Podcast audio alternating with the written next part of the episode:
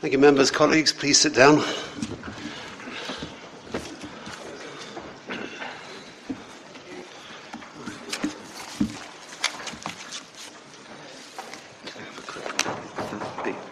Falstead neighbourhood.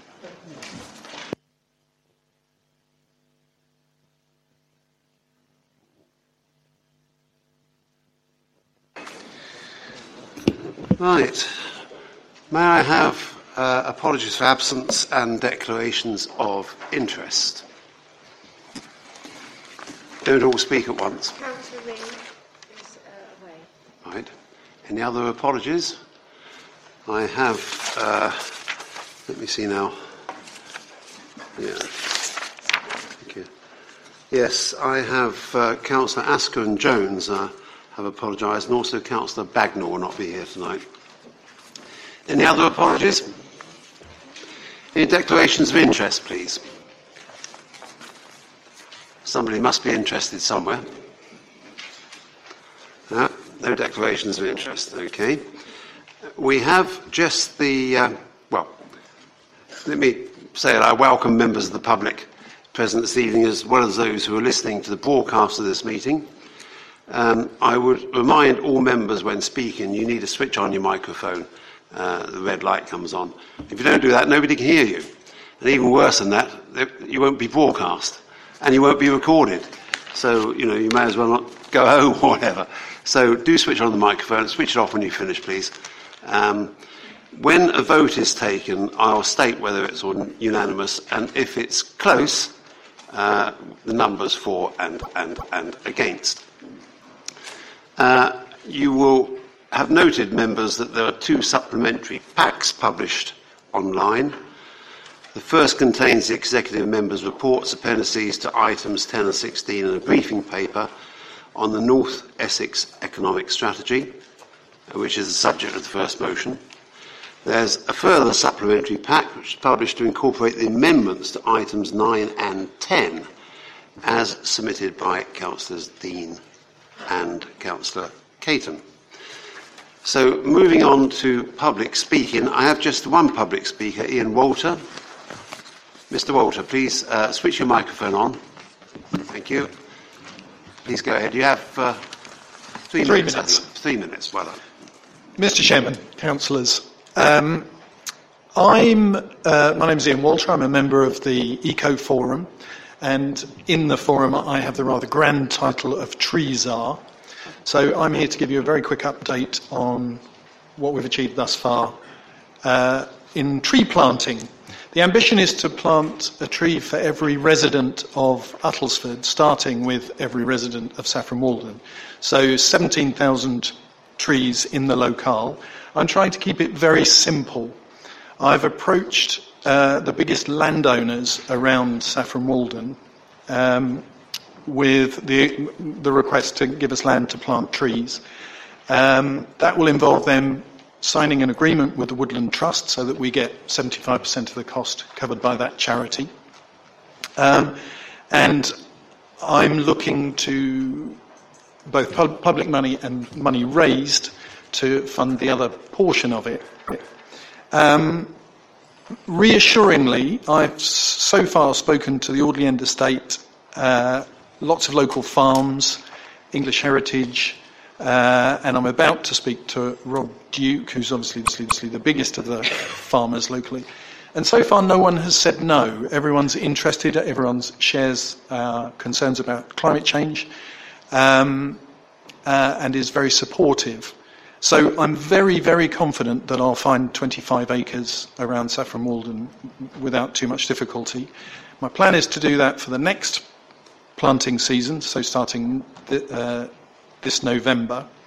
Um, and so in the meantime, I've been looking at the costs, which were still bottoming out, but it looks like uh, coming in at about four to four pounds fifty per tree in the ground.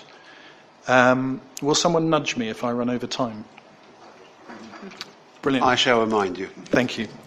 Um, so the Woodland Trust will provide us trees uh, between 30 and one pound, 30 pence and one pound 20, and then we need a stake, a tube, a mat, and a volunteer to go and weed a space and plant it. Um, so the total cost uh, appears to be about £75,000 for Saffron Walden and £283,000 for the whole of Uttlesford. But that's before Woodland Trust have funded a big chunk. So I, I have yet to find out what our portion is.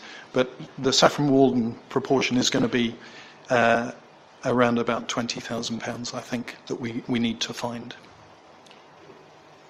Thank you very much, Mr. Walter.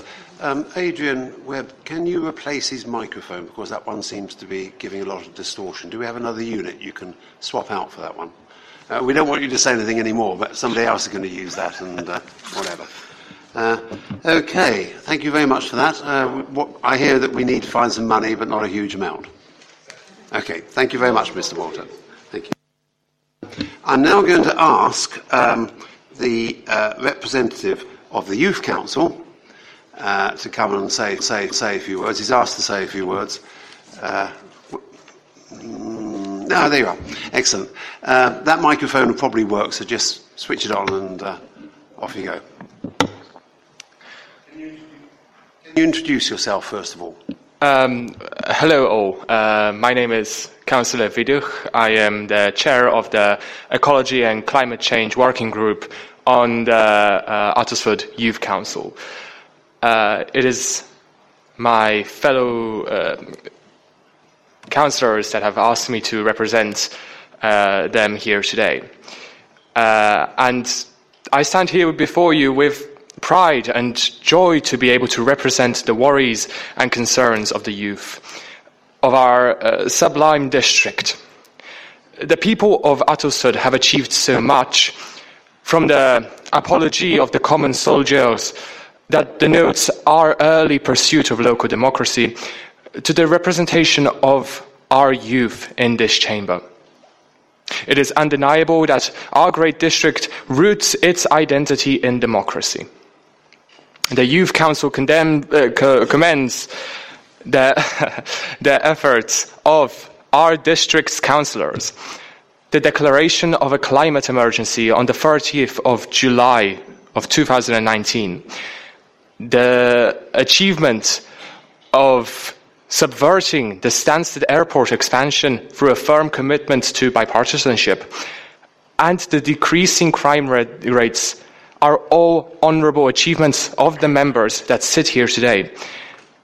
Yet let it be declared that we must not become contempt with our advances, nor fall victim to hubris through, self, uh, through self-praise.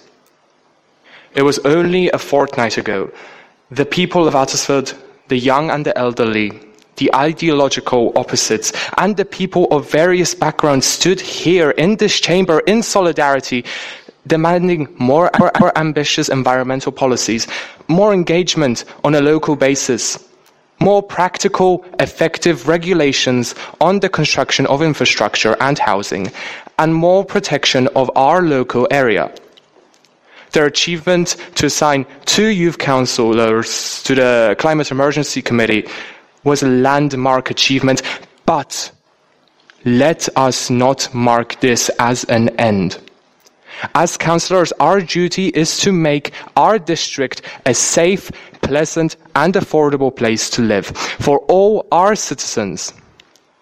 We may belong to a party or stand as independents, but we mustn't let our actions be politically driven nor spontaneous but rather well thought out, practical and heartfelt attempts to bridge the gap between the representatives of this council and the citizens and improve their lives, particularly of our young students, young homeowners, young workers, and young, young parents of Uttlesford, of whom there is a vast amount and of whom I currently represent. In the spirit of the strikes for solution, we, the youth councillors of our fellow demographic, hope that the Chamber will one day support the ecological and environmental advancements. You are running out of time now. Thank you. That will one day, and will one day progress even further and represent those that are often forgotten about through an open commitment to place two youth councillors upon each committee, where they will be allowed to engage fully with the, con- uh, with the contents, discussions, and resources of the meeting within the said working group. Thank you. Thank you very much. Thank you. Okay. Next item on the agenda is the uh, minutes of the previous meeting of the 16th of December. Uh, is this a true record, colleagues? Councillor Sell. I did pass on my apologies to Councillor Dean. Very good. Uh, how does that beam on the minutes? Are, are the minutes inaccurate in that respect? Don't record the fact that I made an apology. We, sh- we shall record you, that you apologised on December the 16th then. Uh, any other changes to the minutes, in which case I shall sign them as a true record? Initial and sign them, I can do that at the end, can't I? Okay, thank you. Sorry, sorry. Ah, Councillor Light. Thank you, Chair. I just want to correct at the bottom of page 12 the um, penultimate paragraph, just to say that this is, uh, this is not actually accurate and that it's currently uh, the subject of a complaint. So whether that can just be noted, or I'm not sure what the protocol actually is here. Thank Since you. it is the matter of an official complaint brought by yourself, it's not available for discussion this evening. It's sub to say we are waiting for the outcome of that matter. So the, the minute will stand. Anything else, colleagues? Okay, I'm going to proceed to uh, chairman's announcements. Uh, there was possibly a slide on the screen, but I don't know if there is. Control Alt Down, which is always discouraging. Uh, okay, right, never mind. So, um, there's been a significant amount of engagements, which I won't bore you with. They're on the website. Uh, seems to keep one very busy. What I did want to say, though, uh, this is uh, relating to the meeting of the 16th of December.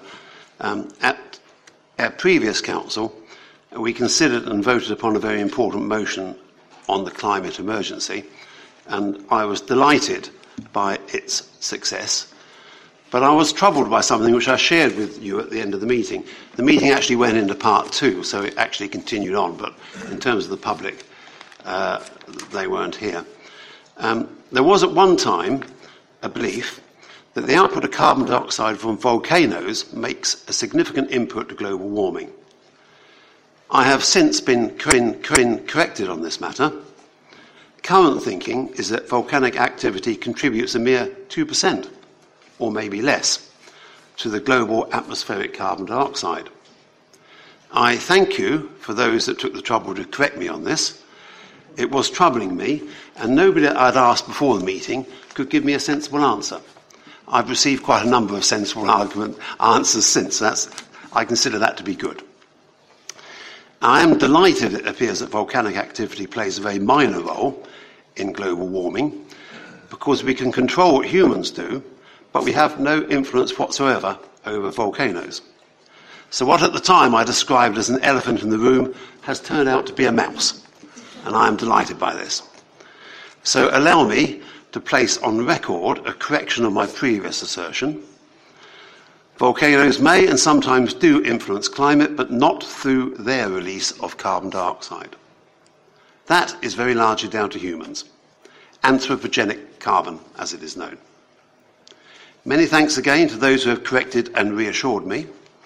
I ask uh, that this correction be placed on the records of this meeting.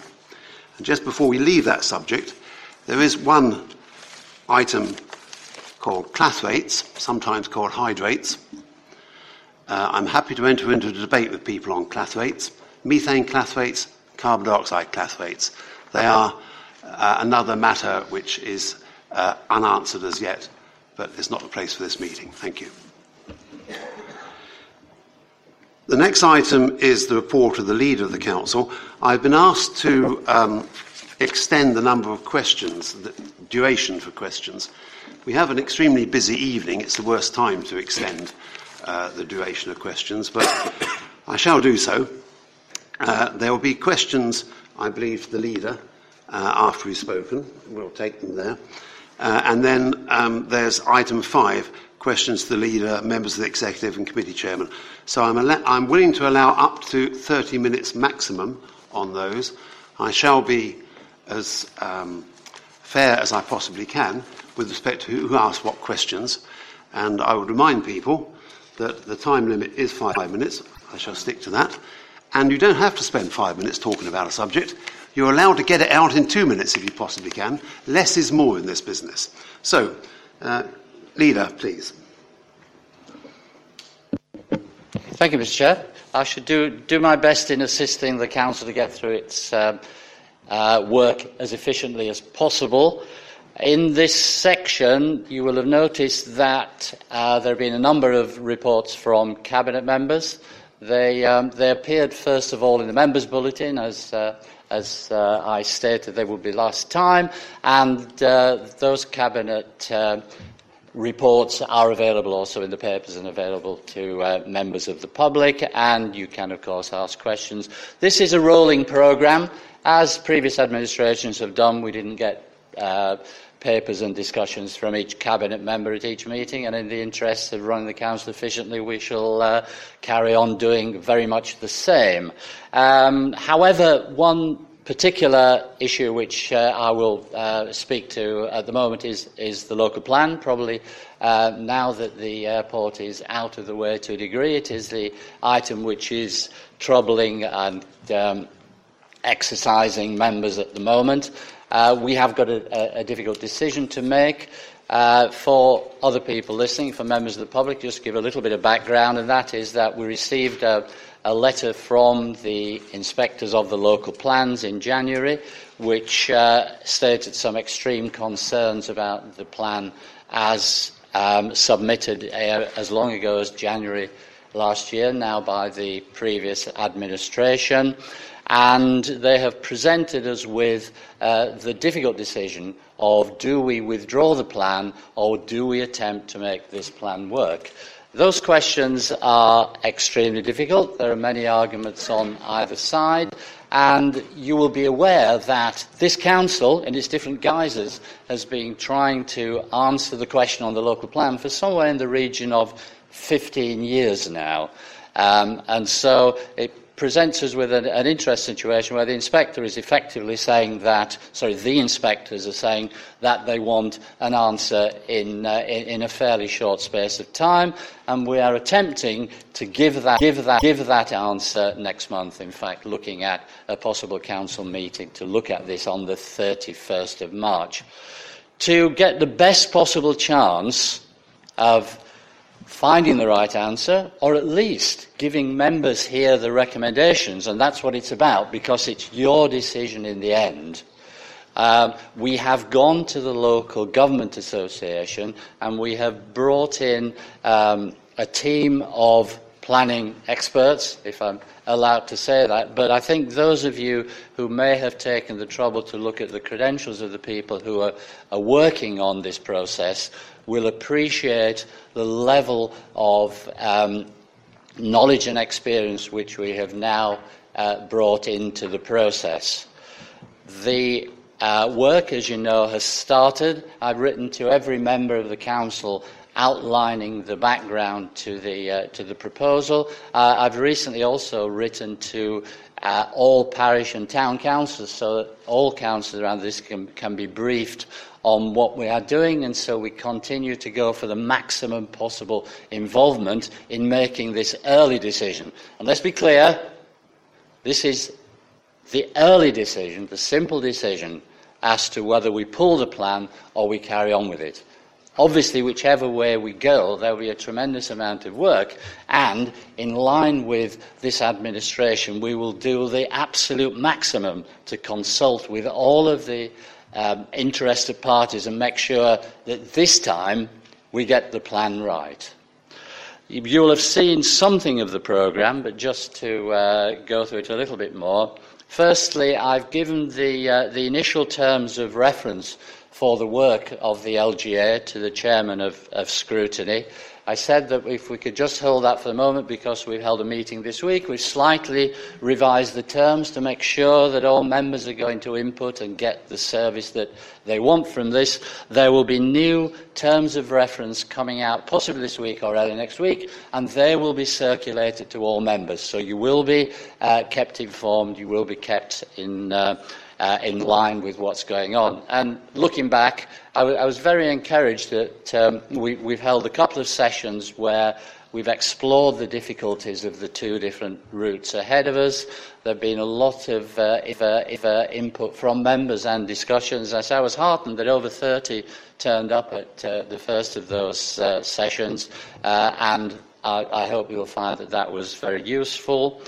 Um, the LGA are, are determined to get in views from members. That's, that's quite difficult to in, in, the, in the short time and space we've got, but they will be working out a way of commuting with, with, with as many as possible, getting views from everybody to, to make sure that it's not just a technical response that they're looking at, that they will be looking at uh, what is effectively the politics with a small and a large p, so that when it comes to the 31st of March, you will be best on, informed on the decision for the way forward.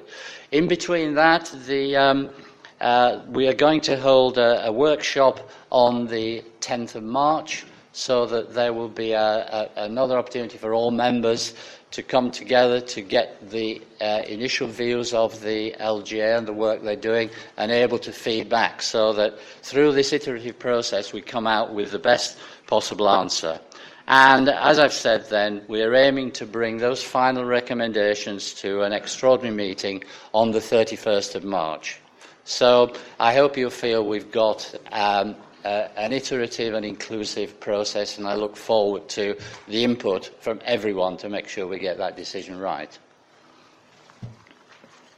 So uh, the, the, first bit, I'm happy to, uh, to take questions on that, and uh, then we can go into the formal session. It may well merge with other questions through to the time available. Thank you, Councillor Lodge. So, do we have questions for the leader on that particular item?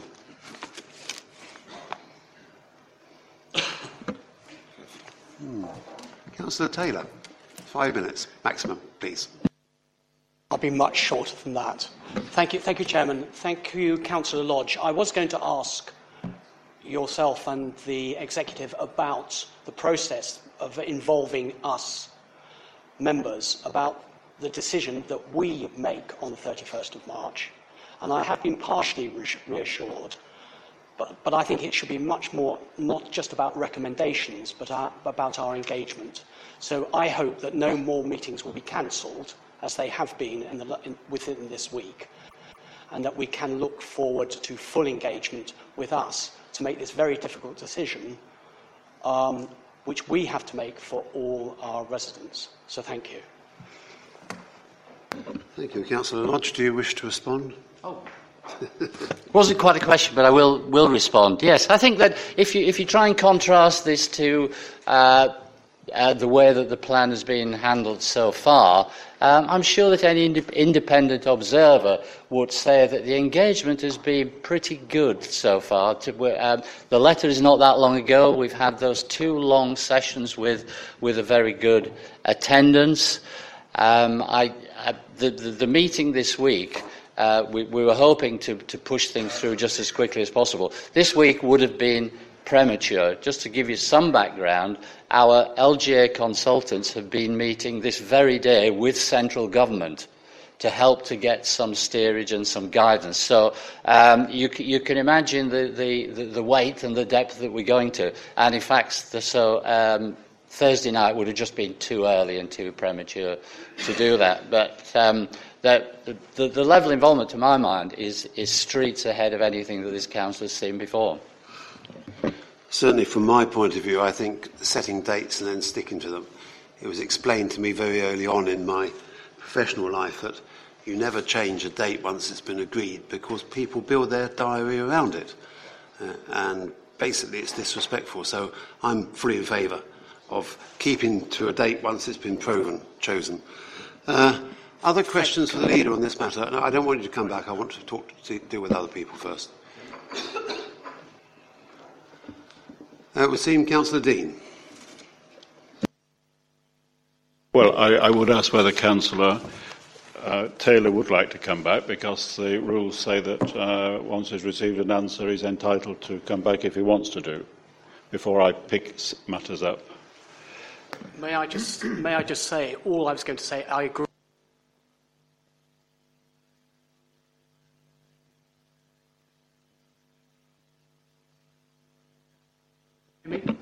Um, I agree with you, Chairman.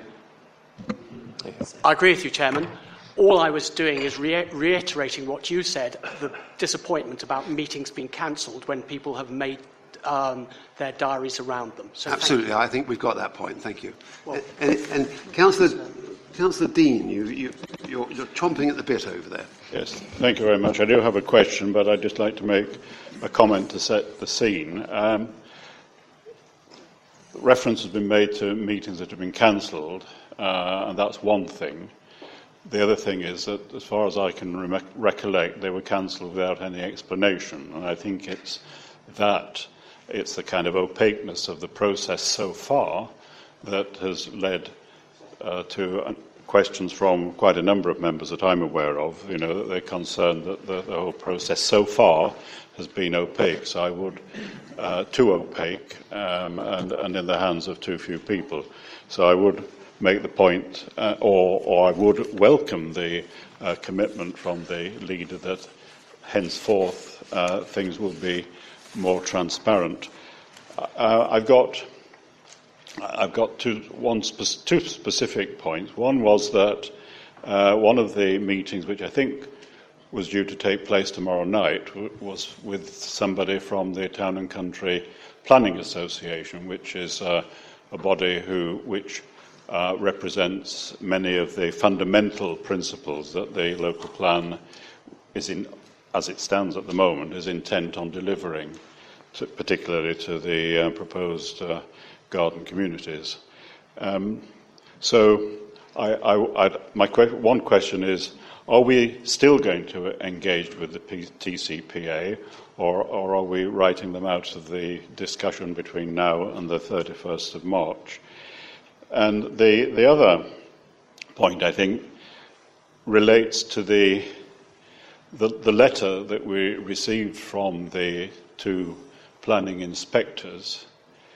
Um, it, it was pitched in a way which said we aren't in a position to uh, say that the plan is sound rather than we think it wasn't sound, or, or, we have evidence that it wasn't sound. And I won't go into any of the detail, but that was the way it was pitched. And I, I read it again recently, and I was trying to read between the lines, if I can put it that way. And in terms of their deciding that it was sound or not, uh, part, one of those criteria are whether it's deliverable. And deliverability is about technical matters, but, it, but it's also about whether the council wants to deliver, deliver it. So, what is your question, Councillor? So, so my we need a question. Yes, well, indeed, I have. So, my question is: in the next, whatever it is, one month only, just over one month, are we going to try to get underneath what the letter means, are we going to talk to the inspectorate openly to find out what it means and whether, for instance, the inspectors were saying, well, you know, we were examining a plan from an authority whose administration said it didn't believe in the plan, and therefore was that one reason why they felt it was not deliverable? And I really would like an answer f- from them about their reasons for pitching the letter the way it Thank is. you, Councillor Dean. They're not here, of course, so we can't cross Well, I'm not. I, well, No, no, no, I'm sorry, asking whether the leader will ensure that we go through that process. Right. Councillor Dean, thank you for that. Fine. They're not here, so we can't question them, obviously. Uh, uh, Councillor Lees, can you I, I just want to make one statement. In, in today's world where we're supposed to be kind, I understand how frustrating it is to council meetings. And sometimes meetings have to be cancelled, and they have to be cancelled for reasons that aren't open to public reasoning or understanding. We don't know what's going on in people's lives or for anything else. And just sometimes it may be annoying and it may be frustrating, and meetings may be cancelled, but they may be cancelled for a jolly good reason that's of no reason for us to know about. Councillor Storah. No, no, you can't. No, no, no, no, no, no. I'm not going to allow you to come back. I, Councillor Storah wishes to speak. Yes, Councillor, this is. You are allowed certain amounts of time to speak. I'm not going to allow you to soak up the entire bandwidth. I'm sorry. Fine. Okay. I am advised that I, you do need to respond, so please. to say any more, Mr. Chairman, other than what I've said, which is that uh, I, I would like a commitment from the leader of the council that we will explore the reasons behind the words in the letter from the planning inspectorate. Councillor Lodge. That's right. Thank you. Um, I, didn't, I didn't come back on some of the early points. First of all, the meeting on Thursday was not cancelled.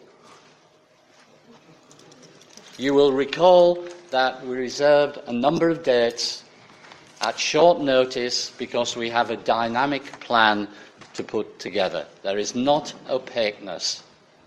Um, that opaqueness tends to come from these ra- ra- rather long speeches rather than asking questions. We have to be net on this. I will answer the questions, but please don't use this as an ongoing forum for your long winded reports.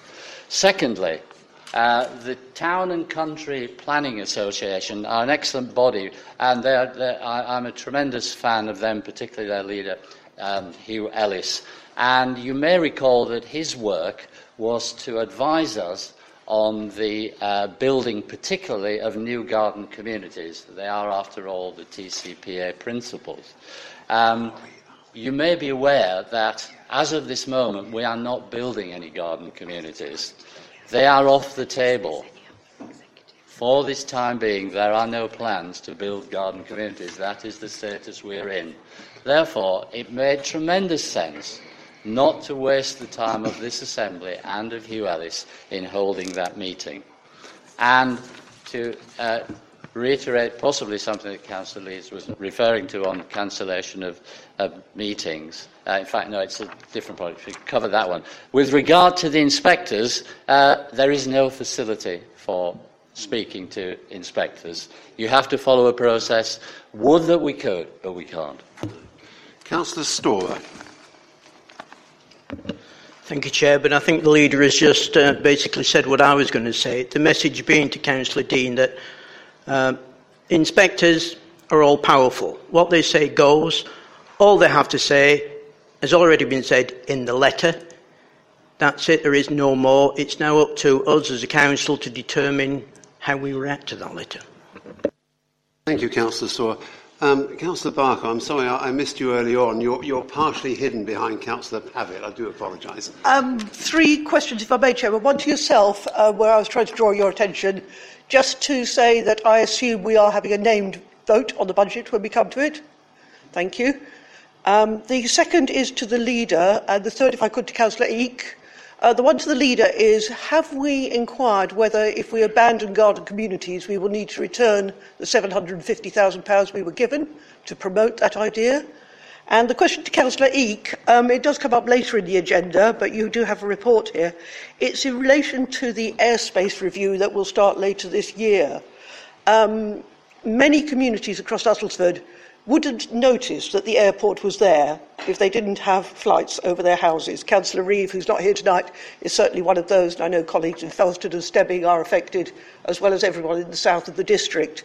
Um, so what I would ask is, would you consider, when your group next reviews their corporate, corporate plan, to adding that into the corporate plan as a plan of action to see what we can do to alleviate the impact on those communities? Thank you. Who wants to go first? No, to answer those questions. Are they questions that need answering? I, there, there's one question to me which was on the return of the 750,000. The answer is no, we don't have to uh, return it. Uh, I think, obviously, if we don't proceed with garden communities, questions will be asked on any further money. Councillor Eek, do you wish to contribute? Yes, thank you, Chairman. Um, in terms of the overflying of uh, residents and so on, there is a consultation which is about to start, which is about the airspace uh, up to 7,000 feet. So any aircraft that's taking off up to 7,000 feet or landing from 7,000 feet uh, is under the control of the CAA airspace at Stansted. That consultation has just started. I'm sorry, the consultation is just about to start, and we are currently in the process of a governance review of the stakeholders, the focus groups, and who is being invited to um, uh, respond on behalf of the uh, area which is affected by that 7,000 feet. And that includes uh, local councils, district councils, any other councils, uh, county councils that are involved in that space, schools, um, aviation affected businesses, uh, businesses in general, uh, other interested groups such as uh, scouts, uh, girl guides, um, uh, youth groups, environmental groups, and uh, Stop Stansted expansion will be obviously one of those that will be invited. In terms of the corporate plan, the corporate plan is currently set, as I understand, so we can't add uh, uh, areas to, to, to, to, cover to that. I hope I'm correct in that, but uh, I'll stand corrected if, if I'm not. Thank you, Councillor. Councillor Sell. I wasn't planning to ask a question, but I felt I had to, and Councillor Lodge will be no doubt pleased I am going to ask the question. Um, I was puzzled by his comment about garden communities because I've just happened to look at an article written on December, December the 9th, 2019, and it's in PBC Today, who call themselves um, people who are, who, are, who are planning experts. And there's a recent report called by Lichfields titled How Does Your Garden Grow? And I'd like to know from Councillor Lodge what his view of the, this comment by them is, because I'm puzzled. And what they say is that, bear with me a minute, and they say that local planners in many areas are heavily reliant on garden communities to meet their housing requirements. On average, one third of local plan targets depend on garden communities, but in some cases, this is as high as two thirds. From that comment, it doesn't seem to me to give the same view about garden communities as you put to this council tonight, Councillor Lodge.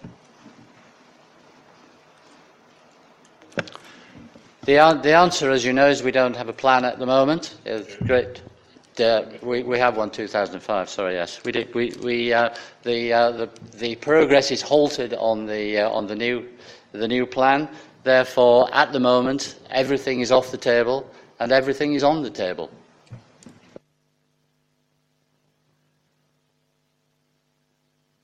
Please have um, a statement from the officers as to whether, at this point in time, this council has a local plan which contains garden communities and that the matter has and that the plan has not been ditched or withdrawn or anything at this point in time.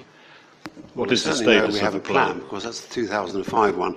Is there any particular officer that wishes to respond to this?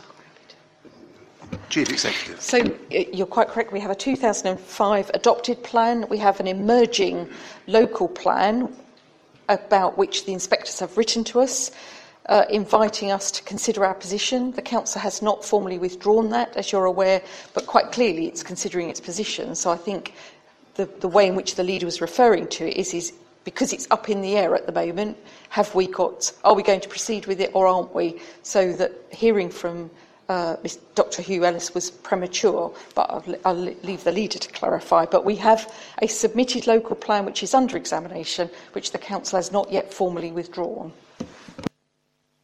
Yes, Councillor Coote. Were you asking, wanting to ask a question? Councillor Sell.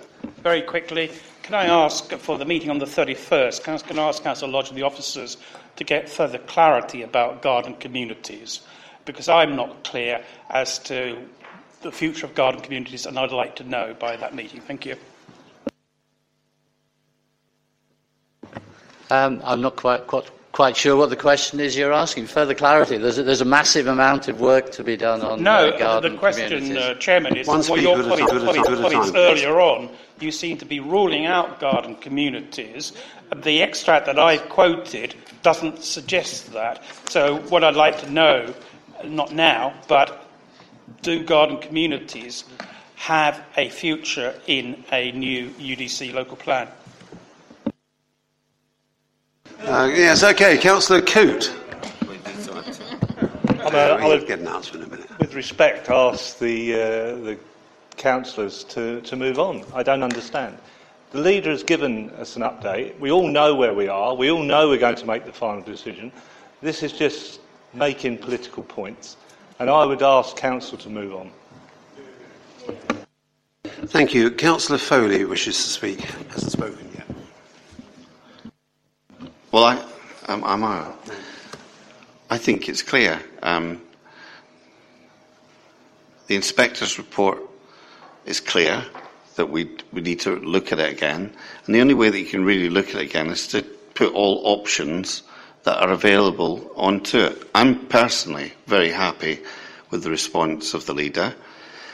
If it means that we will look at all of the options that are available to us, you cannot still keep the garden communities as the plan if they've been rejected, which they have at the moment. They have not been accepted. Let, let me put it that way. They've not been accepted. So if they've not been accepted, I think the leader's right that if they've not been accepted, we have to keep our minds open on what the answer will be. Thank you. Uh, I'm planning to move on. There are a couple of items where the uh, speakers would appreciate them being brought forward. Otherwise, they're going to have to endure uh, all of their uh, engaging debates. Uh, one of them is the Felsted Local Plan, which I think is item, bear with me, uh, neighbourhood plan, sorry, neighbourhood plan, of course, uh, which is item 12. And the other one is the remuneration report. So uh, if it's with the agreement of council, I'll bring item 12 forward for discussion and debate now. Is that acceptable to council? Okay, that seems to be generally acceptable. So item 12 you're on. Uh, that involves Councillor John Evans to present the report and the recommendations. Councillor Evans, please.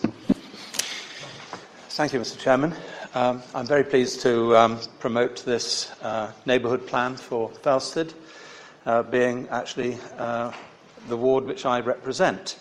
I'm also very delighted to welcome Councillors Ram and Freeman uh, as chairman uh, and member of the Felsted Neighbourhood Plan Steering Group to join us this evening. Uh, the paper is quite extensive, and I would perhaps um, invite uh, my colleagues to read the neighbourhood plan for uh, Felsted. It is the third neighbourhood plan in Uttlesford, the two previous plans which have been made being in Great Dunmow and in Thaxted. Uh, so it's uh, a third one uh, on the book, prospectively, uh, and um, currently there are, I think, another five being worked on in the district. Uh, I did uh, send out an email this week to all of us uh, promoting the idea further of neighbourhood plans, uh, and it is something which I will come back to uh, in my capacity as portfolio holder, uh, together with um, Ms. Mc, MacDonald, the officer responsible for it. neighbourhood plans are positive things. They're not intended to be straitjackets as to development. They are designed in order to encourage development in the right place and provide facilities for communities. And this particular plan for Felsted does indeed achieve that. Uh, it will lead to 39 additional houses, together with a doctor's surgery, and also 24 additional houses and an extended car park for the primary school. Felsted has suffered, as it's uh, described to me uh, to be the case, from development over the uh, recent uh, years, and indeed more than 200 homes have been constructed in Felsted in the last 20 years, and many applications are still being made for opportunistic uh, development there. Uh, this uh, concept is, I think, something which across the district uh, we should be encouraging. We are rather slow in it in terms of making plans. Eight plans were, for example, made in Babergh District Council alone in 2019. Uh, and for uh, the remainder of this year, I think we will see further activity in this regard uh, in Uttlesford. Uh, if there are questions specifically in relation to the plan, I'd be pleased to uh, answer them. Uh, but otherwise, I would invite Council to make this plan, that being the technical term required, at which point in time the plan will then become a material consideration uh, when it comes to further development uh, in the parish of Felsted. Uh, I would invite Council to support the proposition and make the Felsted neighbourhood plan. Thank you. I don't think I've been involved in making a neighbourhood plan before. There's always a first for everything. Um, I need a seconder for that. May I have a seconder? there's lots. Um, Councillor Hargreaves. Uh, Gerard, rather. Sorry, Councillor Gerard. Councillor Gerard seconds the motion. Thank you. Uh, it's now open to debate uh, on the Felsted neighbourhood plan. Again. I could sit down, but I won't. I was just going to ask um, Councillor Evans and the council itself for smaller villages and places that are not as well equipped as some. Is there some form of help and uh, guidance for those types of uh, positions. I mean, coming from Saffron where I do, obviously ours is being addressed to at the moment, but I'm sure there are smaller places that may need our help. So I hope that we'll be able to give that.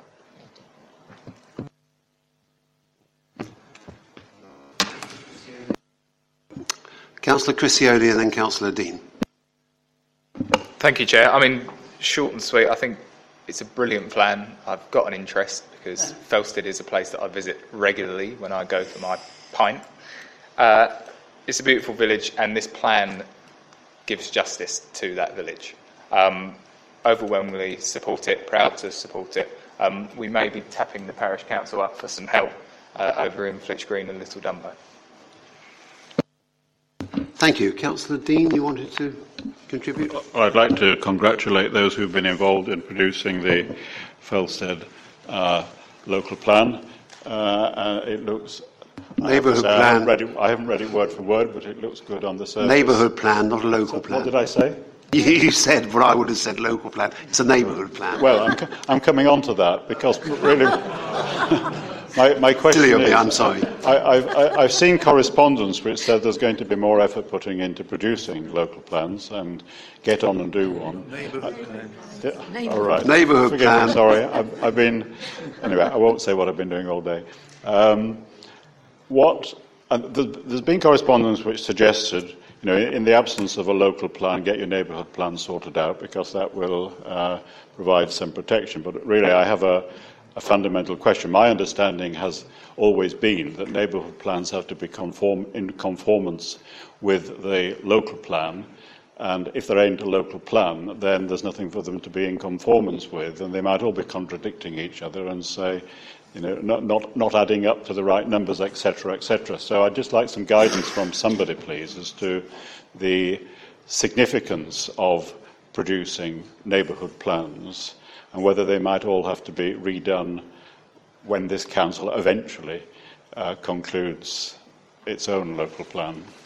Thank you. I have Councillor Hargreaves, followed by Councillor Storah. Am I going to get an answer, Mr. Chair? Y- yes, indeed, I think you are. Right. Oh, and that, that would be a good idea. I think Councillor Hargreaves will answer you. Thank As, you. uh, uh, speaking as, as, as Sorry.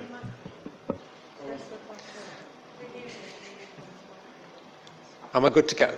Okay. Uh, as, speaking as chair of the uh, Newport, Quendon and Rickling uh, neighbourhood plan currently at examination, I'm sort of jealous that Felsted's got that. It's a very good plan. However, on your, your specifically on the question, uh, you have to be, the plan has to be consistent with the adopted plan, so it has to be consistent with the 2005 plan. We've tried to do ours so it's also consistent with the plan that we haven't got, rather and also with the, the NPPF. So it's got to be consistent with the, the adopted plan.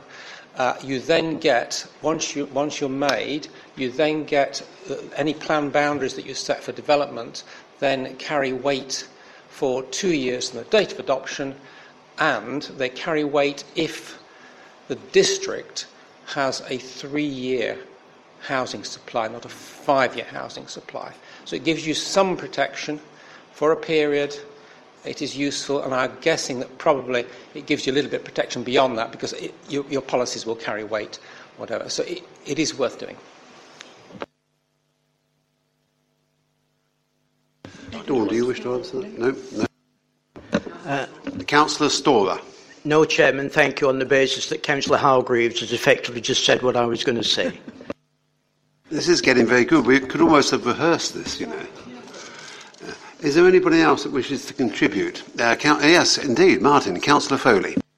I mean, just I congratulate uh, that I nursed a little bit uh, of Thaxted plan through, and I know how I know how much hard work goes into this. So thank you for bringing that, and rest assured that, that it does make a difference, and it will make a difference because I don't want you to be under any impression that because we're having some local problems with the local plan, that that, that this won't carry weight. Um, I'm sure. Um, I, I just had a, a, a, a, quick um, mention to uh, chief executive, and she confirms that these things are important and they do carry weight. Uh, our our particular problems will be resolved, I'm sure. Okay. Yes, it is a lovely local plan. I've seen the pictures and. Neighbourhood plan. Ne- for goodness sake, I, I apologise. Neighbourhood plan. And offline, Councillor Criscione, you can tell me where you go for beer in Felsted. That would be good. Does anybody else wish to contribute to this? Otherwise, I shall invite. Yes, Ca- Councillor Jard. Thank you, Chair. Um, I'm very proud to second the motion for us to um, vote to adopt this plan. Um, I, have, I have read the neighbourhood plan, Fels neighbourhood plan, and I'd like to commend the hard work that's gone in. Mr. Ram, Mr. the other Mr. Richard Freeman, congratulations. Um, a lot of work went in, of course, before. Uh, in the last couple of years, um, former councillor Anna Mills, I know, was involved. Uh, a lot of work goes into it. Um, along with Councillor Hargreaves, Newport, we have a, a, a neighbourhood plan currently with the examiner, and we're hoping to have ours um, coming before the, uh, the um, council soon. Um, we do have a challenge, though. Certainly, I think, and I've, been a, a, I've always supported more neighbourhood plans by more um, of our parish councils. We have a challenge with our housing supply. We need to make sure that we get a three year housing supply, otherwise, the weight and all the hard work will be slightly um, wasted. So um, I urge all councillors um, to vote f- to make this plan. I would say that if you do have a chance, have a read through it. It's a really good piece of work. Uh, it does give some protection to those communities that have been affected over the past few years with cumulative impacts upon their, um, upon their, their villages.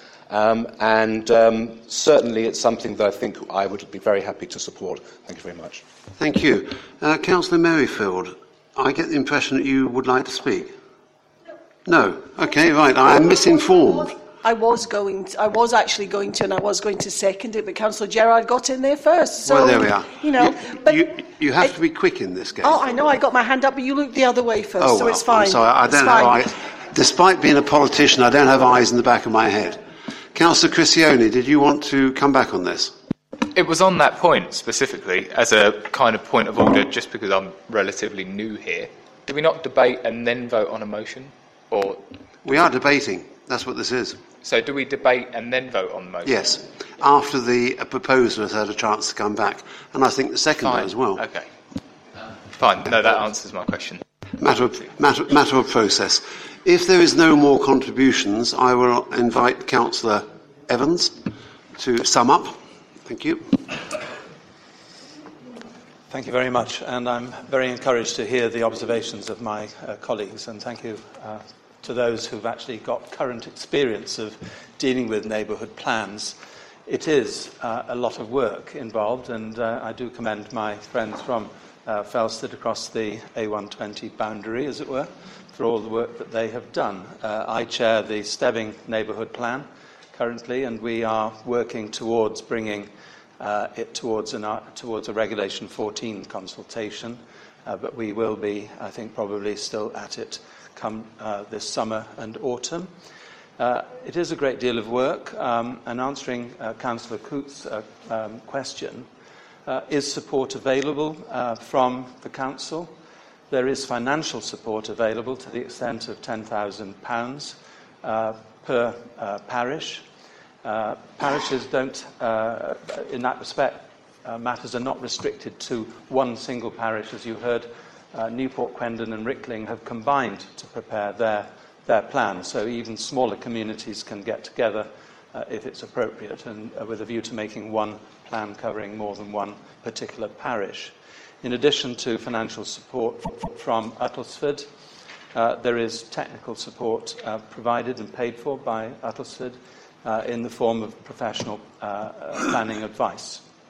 Uh, we have received that in Stebbing, and I know other parishes have also received it and found it to be very helpful.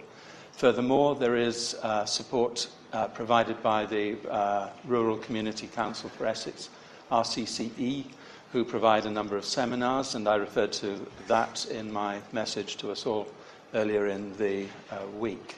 Uh, finally, there is um, financial support available from government in the way of funding from an organisation called Locality. Uh, I have heard it said, I think from Newport in fact, that they find it quite difficult to uh, secure those funds. We in Stebbing have not found it difficult to uh, get funding. Um, I'm not quite sure why there were difficulties in Newport. Perhaps it's because there was an accountant in charge. I don't know. uh, as opposed to a lawyer. Uh, but joking apart, uh, locality do provide uh, good support and they also provide uh, technical help too in way of instructing outside consultants uh, who are independent uh, of Uttlesford and independent of Essex County Council.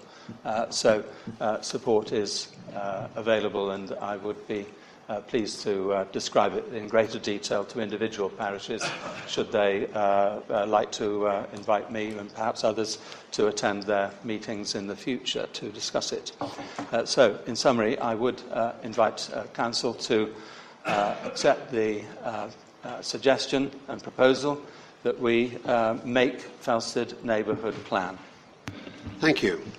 That means we now have the opportunity to vote, uh, and the vote is that Council approves, that is, makes, the Felsted Neighbourhood Plan uh, as part of the statutory development plan for the district. All those in favour, please show. Are there any against? That is unanimous. Congratulations, Felsted. You have a made neighbourhood plan. Thank you.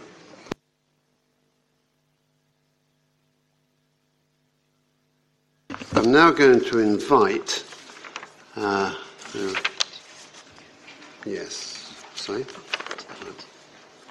Yes, uh, Miss Stephanie Grace, please, to come forward. Thank you. I'm sorry to keep you waiting. Uh, uh, who is the chair of the Independent Remuneration Panel. There's a report and recommendations on the members' scheme of allowances proposals 2020 2021. Ms Grace, please. Thank you. Uh, Mr Chairman, Chief Executive and Councillors, both new and established. Good to see you. Um, as the Chairman has described, we want to talk about the proposal for the members' scheme of allowances. This was circulated, I believe, to you, so I hope you've had a chance to read it.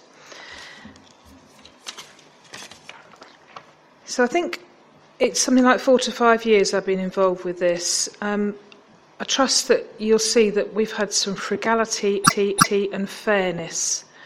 Um, we've had a delay this year with the national elections and the change of the council, which has slightly put things onto hold, and I'll tell you why.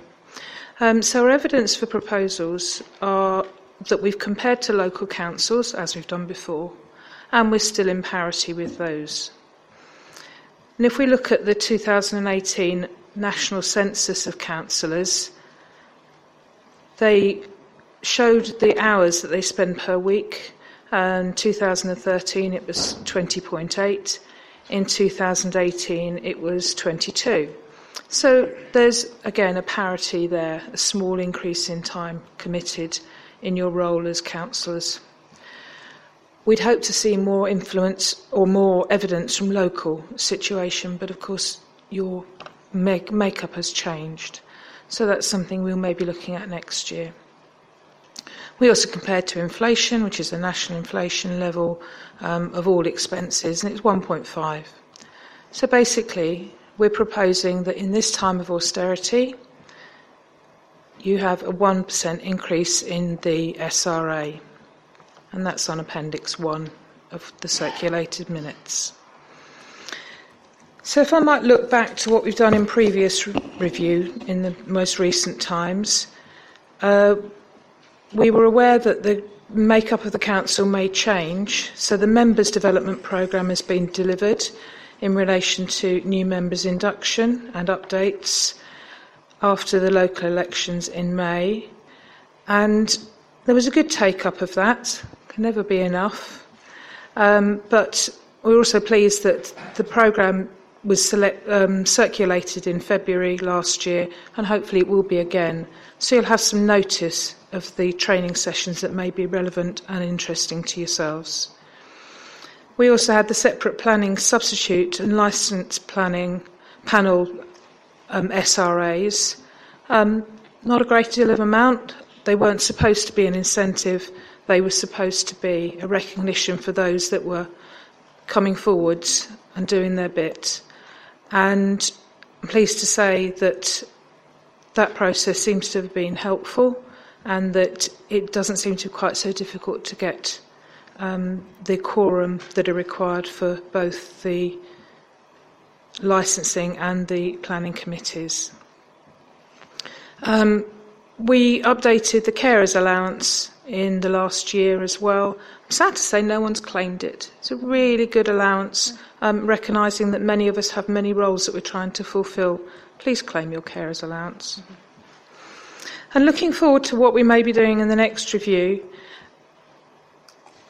again, looking at members' allowances, we've had a change in the structure of the um, group leaders SRA with more political groups within the council, and also there's been a change in the cabinet.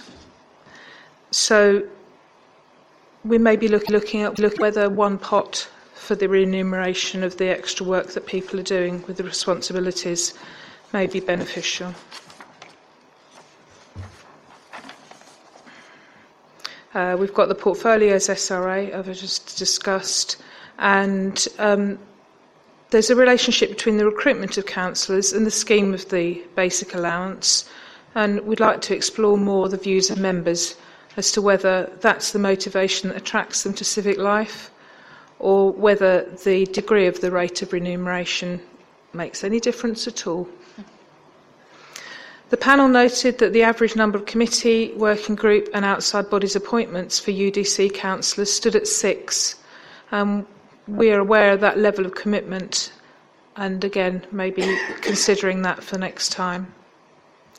And we're anticipating that there's been nearly a year now when the new councillors are within the council itself, and hoping that we can start work early next year, or this year even, um, over the summer, once the GRWG, the Governance Review Working Group, um, have had a look at this current structure and whether they're going to make any recommendations and where that goes. I'm recognising also that the SRA total has been amended and the Cabinet members have chosen to take less of their um, proportion so that more of them could be remunerated. Um, I'd like to take this opportunity to thank my colleagues um, Diana, Melissa, and Ben for all his support within the Council itself, and ask that the Council adopt our proposals. Thank you, Ms. Grace. Uh, I'm going to take this opportunity to thank you because otherwise I, will miss it. Uh, you've uh, been with us for the past four years, I believe. And, yeah, uh, we've met over a tabletop. We have, yes, well, I, I, exactly. But on behalf of Council, thank I'm thanking you. So thank you for that. Um, does anybody wish to add it's not really a matter for debate, but I'm happy to take, I'm happy to take comments. Councillor Taylor? Thank you. Um, I would just like to thank you for your report okay. as well. Excuse, sorry, matter of form, yeah. my fault. Up, yeah. It has thank to you. be. It has yeah. to be proposed before we debate. Uh, I'm told. Okay, sit down. Sorry. Do I have a proposer, please?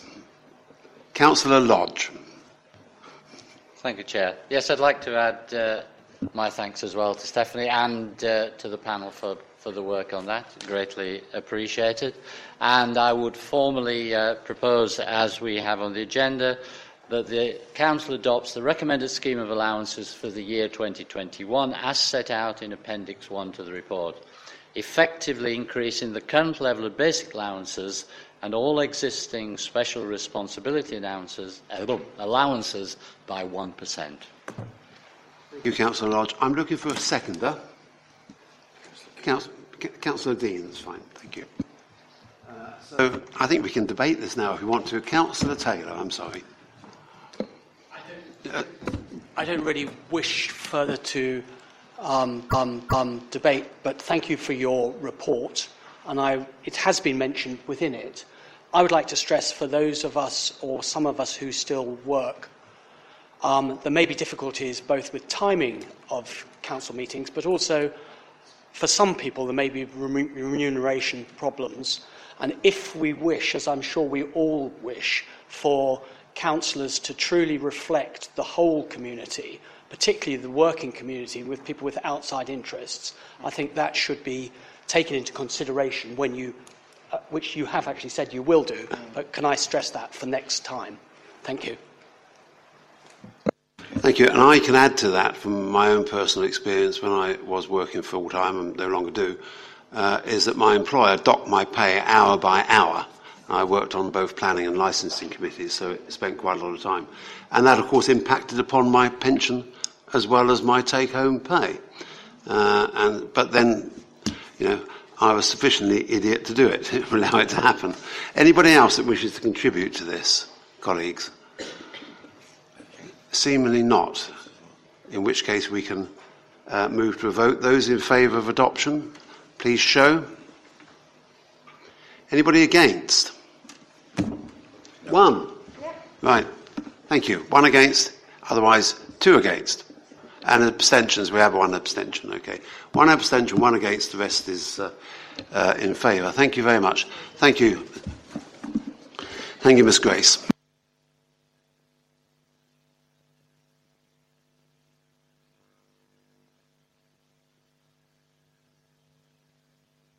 Right, I have still to deal with item six, which is matters referred.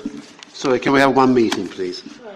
Uh, item six, which matters uh, referred from the executive and the council's committees. Uh, there are no matters. Item seven, matters received about joint arrangements and external organisations. Again, there are no matters there. So I'm now going to move on to item nine? Okay. Which again involves.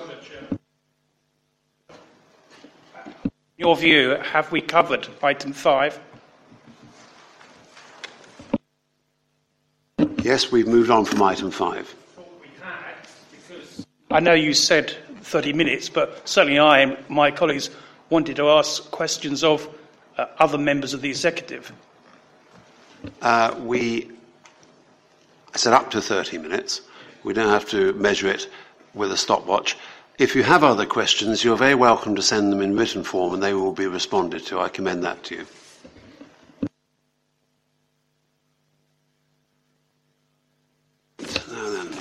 So, I am item nine. We're on item nine, draft corporate plan for 2020 to 2024. I invite the leader to present the report and the recommendations, please. Thank you, Chair. And uh, thank you on the, uh, on, on, the previous conduct. We did, uh, on my calculation, we had about 28 and a half minutes on, uh, on the planning question. So I think that was a, a, pretty good space of time and covered a lot of ground. Uh, the corporate plan, as, uh, as my report says, is, is, a key document. And members will be aware that the um, administration has been working on this for quite some time. And the important issue is to say that it is important to get it right. Um, speed is of lesser importance. And I believe that um, at this stage we now have got that right. And it's been, again, I've I used this word before, it's a, an iterative process. Members will be aware, particularly members of scrutiny will be aware, that we've brought it to the scrutiny committee on two separate occasions um, where we had some very useful interaction there, some recommendations, and further work was carried out. And this was also brought uh, to Cabinet and recommended by Cabinet. Um, I think that uh, the important consideration yet to come is the development plan, which comes from that, as members have been commenting. And the, the good news there is that we are extremely advanced in work between the Cabinet and the corporate management team, uh, holding a, a, an important planning session just last week, or was it this week? Um, and we aim then to have that published by the 25th of March. The development plan will be out, and that will be then available for the meeting on the 1st of April. Uh, hence, I uh, commend the plan to members and propose adoption at this meeting. Thank you, Councillor Lodge. Does that find a seconder? Councillor Coote. Uh, does the seconder wish to speak now or later? Maybe later. Maybe. Councillor Dean. We are now open to debate. Thank you, Chairman. Um, I wish to put an amendment to the one proposed at the moment, and the reason I wish to do that, and members have it set out, it was sent out on Friday. Um, the, reason I want to do that is that we are shortly to agree next year's budget. As far as I can see, the corporate plan as described, is, is a wish list. It's, well, no, it's not a wish list, it's a set of broad principles. Uh, and it doesn't say anything at all about what will be delivered, what will be delivered differently compared with at the moment, and when that delivery will take place. Now, if one is, uh, the whole pr- purpose of this sequence of events is that we're told what the, we should be told what the administration wants to deliver, and when it intends to do it, and therefore, could we please have the money agreed in order to enact those commitments? At the moment, there aren't any commitments here. There are broad, very broad principles which could happen next year, the year after, never, or whatever. So I, I have uh, proposed an initiative, uh, an amendment, which essentially makes reference to two uh, matters included in the proposal or in, in the document, which is to uh, extend the PCSO service to, to uh, one further community, which is good, is good, is good, and also to do something about uh, tackling climate emergency. But I've also said to note that the delivery plan for the corporate plan will not be available prior to agreement of the 2021 budget. The Council requests that members and the public be made aware by the administration of what will be delivered and by when before any future annual budget is confirmed. Clearly, uh, we're stuck with agreeing or disagreeing with tonight's budget uh, because we have to get it done in time to send out the council tax bills and everything, and it'll be too late if we wait until the end of March or April before this promised delivery plan appears. So that's the purpose of my um, my amendment or our amendment. It is not to um, attempt to scuttle the process tonight, but it's giving it's it's demonstrating that this council thinks that things should be done properly from next year onwards, uh, and asks the uh, executive, the cabinet, to ensure that it does. Thank, Thank so you. I so propose. Thank you, Councillor Dean. That needs a seconder. Do I find a seconder? Councillor Caton is seconded. So now we can debate the amendment, and then we shall vote upon it, uh, either stand or fall, uh, and then we can go back to wherever we were before. Uh, so, count, yes, um, Councillor Day, please. Thank you, Chair. Um,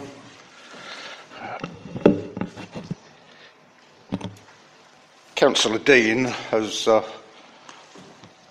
I've often heard him say that he's a critical friend within this chamber. I would just like to say to him that uh, perhaps I could be his critical friend on this occasion. I think he's completely misunderstood what this is about. Um, the, cor- the corporate plan is not a detailed explanation of what this administration is going to do. I would describe it very much as a skeleton. So a skeleton has been formed, and now some meat has to be put on the bone. And I think the leader actually explained this. He actually said that the next stage is the delivery. And that was what I would suggest that what you are suggesting will come actually at the delivery stage. It's the meat going onto the bone. Thank you, Councillor. Uh, Yes, thank you. Uh, skeletons, eh? Right. Anybody else wish to speak to uh, uh, Councillor Light? Thank you. Thank you, Chair. Um, I have to say that I agree uh, with um, Councillor Lodge that it is actually too early um, and that we would need to wait. And I appreciate the fact that this is going to take time. And I also agree with Councillor Dean that actually uh, the certainly in point three that uh, we need to have the delivery plan and the detailed budget attached. Otherwise, this remains just a statement of goodwill uh, a lot of good intent, a lot of very positive statements, but we do need to see the detailed delivery plan and the, and the, and the budget attached to each of these statements. And the final point I would make is that actually this hasn't been consulted on with residents, I don't believe, and it should be, because the first theme of, the, of this uh, plan is putting residents first. So, therefore, if we put residents first, we must talk to them. So, I would propose that we actually uh, vote on waiting until the delivery plan has been received with the budget attached before we actually take a vote. Thank you. Councillor Sell. I'd just uh, like to endorse what Councillor Light has said because I don't seem to see any council which has said its consultation is entirely, almost exclusively, between its members uh, and its supporters by name. So it turns to about R4U members, etc.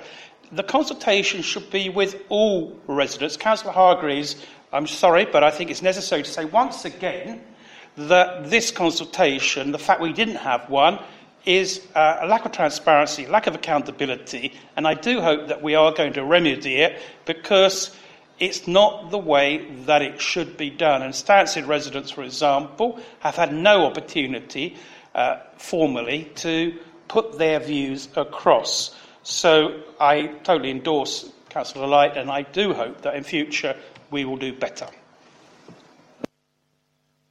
Uh, the Chief Executive just uh, wishes to make a comment on Councillor Light's contribution. So um, the question, Councillor Light, obviously there's not an ability to amend because um, the procedure for amendment has passed. So the question is, are you seeking formally to defer the item? Are you seeking a motion to defer the item this evening? Yes, thank you, Chief Executive. Yes, I am. Yes, we'll carry on debating whilst we read the Red Book and work out what impact that has upon the general flow of things. I'm sorry, I've rather lost track. Councillor Coote, thank you. Yeah, I'd like to speak to the, uh, to the uh, motion, obviously, and ask councillors to, to support it.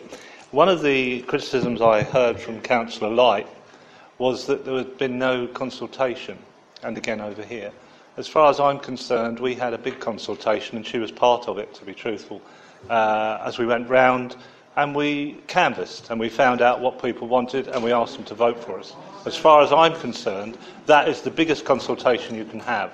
Uh, this rubbish that other councillors are speaking, I have to say, I find quite offensive. Uh, well, we stood down so you got in, else we would have, uh, you'd have been defeated. Yeah. So the, the problem, as I see it, is that uh, it's very important. It's very important indeed for the residents to have spoken. They have spoken, and they've spoken in their hundreds and thousands, actually, in favour of what we put forward. Now, unfortunately, some councillors don't think that's good enough. I do. Thank you. Councillor Lees. Uh, thank you very much, Chair. Um, I have to say, when you say residents haven't been consulted, they most certainly have. The first thing is, and you can laugh about nodding on the doorstep and talking, but I'm sure you, everybody knocked on the doorstep and spoke to people and wanted to know what they want to say. You speak to your friends, you speak to people at the parish council. So that's not quite true. We all do that. We also set it up just before the election a virtual town council question and answer. We had over 3,400 people join in that virtual town council event which, ha- which came, and on that, we had over 200 questions and comments on our policies. There has never been a dramatically built up corporate plan that we can find anywhere. It comes from the top down from a party. We have spoken to the people, and when you say we haven't spoken to the people in Stansted, I know quite a few people in Stansted. I've spoken to quite a few. We have resident, we have um, people in our party who live in Stansted. We have consulted the residents, and I have to say, Councillor Light, you know that. Simon. And I'm going to make it clear that we have, and when we say that we have, we have. Yeah. Uh, Councillor Bagnall, please. Thank you.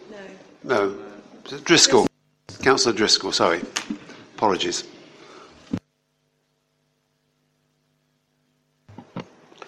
Thank you, Chair. Um, yes, we have spoken, and we have spoken at Stansted. I live in Birchanger, which is part of Stansted South and Birchanger. And before I decided where I was going to stand, I canvassed my area. And we had a good idea of what people were looking for, and we got good answers on what we want. I then moved on to accompany my fellow um, councillor, who's not here tonight, Council, Councillor Reeve, but we actually held in the constituency meetings before the elect- election, and people come along and asked us questions and told us what they wanted. So, as far as I'm concerned, as a resident of Stansted South and Birchanger, with the people I spoke to and the questions I asked, Stansted had a chance to represent itself. Thank you, Chair. Thank you. Um, I have a procedural point here. Uh, I'll hand over to the Chief Executive, please. So, as I understand it, Councillor Light, that you wish to uh, put on, uh, put a motion on uh, without notice to adjourn the debate. You will need a seconder, and then we will need to debate that procedural motion to adjourn the debate on the corporate plan. So it's adjourning the whole debate, not just the amendment that Councillor Dean has put. So, Councillor Light, if you wish to continue to do that, you're going to put that, and you'll need a seconder. Yes, I do wish to continue. Thank you. Right, in that case, we need a seconder for Councillor. Actually, Councillor Light, can you stand up, please, and tell us exactly what your uh, What what I- is what- now a motion? Okay. Um, right. This is a new procedure to me uh, as well. Um, can do I have a com- Can I do I have a right of response now, or is this after? After debate. So uh, you, you're To setting to- out the proposal for why you wish to adjourn the debate. Okay. Okay. So, I would come back to what I said that this corporate plan needs to be considered together with a delivery plan and with a detailed budget. Too bad. Until this has been done, it cannot be voted upon because we do not know, and the residents have not had an opportunity to be given the detailed plan with the budget and all details attached. Therefore, we cannot say that we have consulted. I would propose this motion then that the debate is adjourned until we have the delivery plan and we can make a truly informed decision. That's been proposed. Does that find a seconder? Councillor Fairhurst has seconded. So I think the process now is that we debate this and then we vote upon whether or not to adjourn what is a substantive item of our agenda. Councillor Barker. Sorry, Chairman, just a point of order. I should have declared an interest because the plan cites uh, Essex County Council. Thank you. Thank you, Councillor, for bringing that to our attention. So this matter is now open for debate. Or you could take it to a vote. Or we can go straight to a vote, which I'm quite happy to do. Straight to Right. The general mood is that we go straight to a vote. Those Seek clarification. I, I'm, un, unclear whether Councillor Light's proposal is to defer a decision on the corporate plan, in that it's only half a corporate plan. But there was reference made to budget. She's not proposing, I don't think, not to vote on the budget tonight, because I think that would create problems. She's not, so that's fine. So we're just talking about the corporate plan. One, one moment. Can, can you turn your microphone off, please, if you're finished? Uh, because there are people listening to the broadcast, and uh, doubtless uh, people will listen to this later on, can you clarify, please, Councillor Light? Yes, of course. Uh, I was talking about the corporate plan, the delivery plan, and the budget that will be attached to it, not the budget we are debating tonight. So that appears to be clear. We can go, if we wish, directly to a vote. Yes, sorry, Councillor. the Youth Councillor. Thank you. Thank you. I would just like to ask uh, when the board uh, says that all residents have been consulted throughout Uttlesford, does this include uh, so many youth that go to school who will be future residents, who will be residents um, not and who are currently residents, who are going to be subject to this not only now, when there, some of them cannot vote, but further on. Well, there's a good question. Would anybody like to? Uh, yes, Petrina, Councillor Lees. I will say officially no, because that's a lot of work, isn't it? And you've got an election to win. Um, but what I will say is there are quite a few young people who don't vote that are politically active, as yourself. They take a bit of an interest. We've had we've got a youth council that, as you know, have, have been talked to. Uh, our environmentalist portfolio holder is very keen. She often engages the youth and gets their opinions. So I would say no, all the youth haven't been asked. You're absolutely right. I'm talking about residents over 18, but it is something to think about in the future. So we're debating whether the debate be adjourned. Now, I'm going to move on. You only speak once until everybody's had a chance to speak. Uh, does anybody else wish to contribute Uh, Councillor Fairhurst, you're the seconder, so you can. Uh, uh, you're speaking last now, are you? Okay. Mr. Chairman, yes, I think we've discussed uh, the issue of consultation a lot in this chamber. In the last five years, I've felt rather frustrated sitting over there um, because consultation is a word used rather generally to mean that we've sort of listened to the, to the residents and we've done what they want us to do. But there's consultation, there's consultation. What one can do is put something on a website or in a newspaper and say, You had a chance to read it. Yes, I noticed during the holidays, but you could have seen it and you didn't. So we consulted. That was called consultation. We felt really bad about it at the time. What we're saying here tonight, it seems, is we had an election. Yes, we did. And we spoke on doorsteps. And we asked people on the doorsteps what they wanted. And we got a good ind- indication of sort of what they wanted. And so, we, yes, we sort of consult- consulted in May last year as do all elected officials every election. So, on that basis, the last five years should have been frustrating because there was an election before that process. So, once you've given the mandate in May, you've consulted for the next four years. Or we need to consult specifically on the issue at hand in front of us. And I suspect there's a subtle difference here. And that's why I'm prepared to second this process. Yes, uh, I'm going to go to the vote. The seconder has contributed. Uh, so those in favour of the motion, and the motion is to adjourn the debate. To adjourn the debate. The motion is to adjourn the debate. So I'm going to the vote. Those in favour of adjourning this debate, please show. Uh, needs to be counted, please.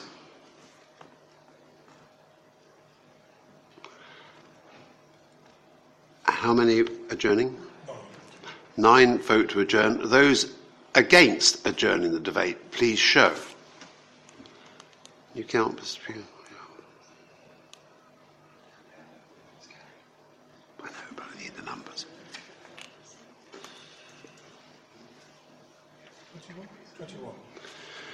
21.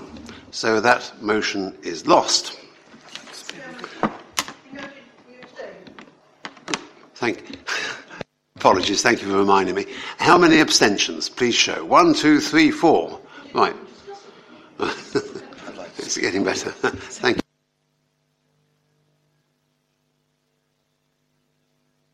We are now still debating Councillor Dean's amendment, and Councillor Martin Foley would like to speak. Please. And now that that's over, and we're really just faced with the amendments, I can't see too much wrong, to be perfectly honest, with the uh, with the amendments that anybody could have. I take Councillor Day, Day's point that um, these these things uh, are often added to and clarified later, but there's really nothing in in these uh, amendments that should cause any problem at all. And I would have thought we could actually resolve this fairly quickly and go to a vote fairly quickly on it. Um, have I got the feeling that that's the right way to go about it? Is there really seriously anything uh, wrong with these uh, small amendments? They make perfect sense to me. Uh, Councillor Lodge, thank you. Thank you. No, I, I um, have to differ. The, uh, the, first, the first amendment is uh, um, absolutely fine, and I have no issue with that. Um, the, the, second, the second amendment really is uh, party political posturing, and uh, as such, I have proposed uh, an amendment which I'm not sure, so an amendment to the amendment, which has been circulated electronically, but which not everybody may have uh, read. So I will just read that out, and we will. We will I know we're not voting on it now, but I'm Councillor Lodge, you the we can't deal. We have to deal with it separately. No, I'm no, no. I, Yeah. What? Sorry, sorry. We. I, well, I'm informed that we have to deal with your amendment to the amendment separately. Yes, sorry, I just said that. I'm not looking for a vote, but I'm, I'm going to give you the amendment to the amendment to show you what I'm aiming towards and why I want to take out the party political amendment. And so that number three then in that resolution becomes to note that the delivery plan for the corporate plan will be available on the 25th of March. That's pretty straightforward. It shows where we're going. It sets it out extremely clearly. Therefore, please, I would ask you to refuse the uh, amendment as, as given. Sorry, the item three of the accept two, but reject three.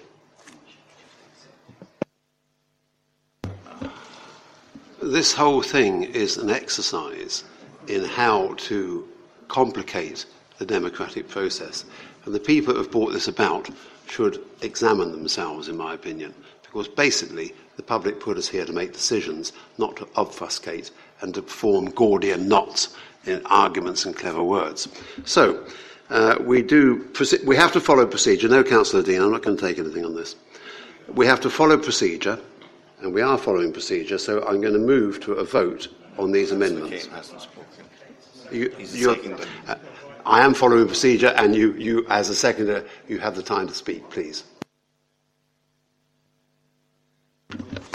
Please do speak, Councillor Dean, if you're. Thank you, uh, Mr. Chairman. Uh, I, like you, regret uh, some of the games that are being played tonight.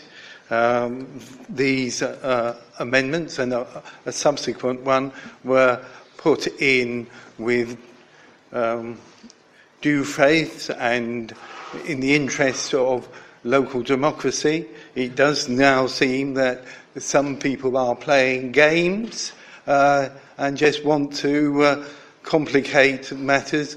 And there isn't much difference between what uh, Councillor Lodge has has said and what is in the amendment, uh, the proposed amendment. It does seem to me totally farcical that we put something down in good faith to be debated by this, this council and all that uh, other people want to do is to negate uh, the debate. It is, it is, making a farce of this, this uh, council. And I, I, really regret that. And I do think that pe- other people should be looking into their own souls about this kind of perversity, particularly when we're actually dealing with the most serious thing that this council does every year, which is set the budget. And I would just urge people to vote for this amendment. There is nothing that is, a, is destructive at all. It's actually quite anodyne. But I do think that actually putting an amendment against this anodyne uh, amendment is actually just being playing very silly games. Thank you, Councillor Caton. You and I have often agreed on many things. uh, and this is probably uh, one of them, I think. Uh, it does nothing for democracy, it does nothing for decision making to do this. Uh, however, uh, it would appear, I am told, that Councillor Dean, you do not have a right of response to this because it is an amendment. So there we are. So it's been done. I think it's been dealt with. So I am now going to move. Now I'm going to move to a vote.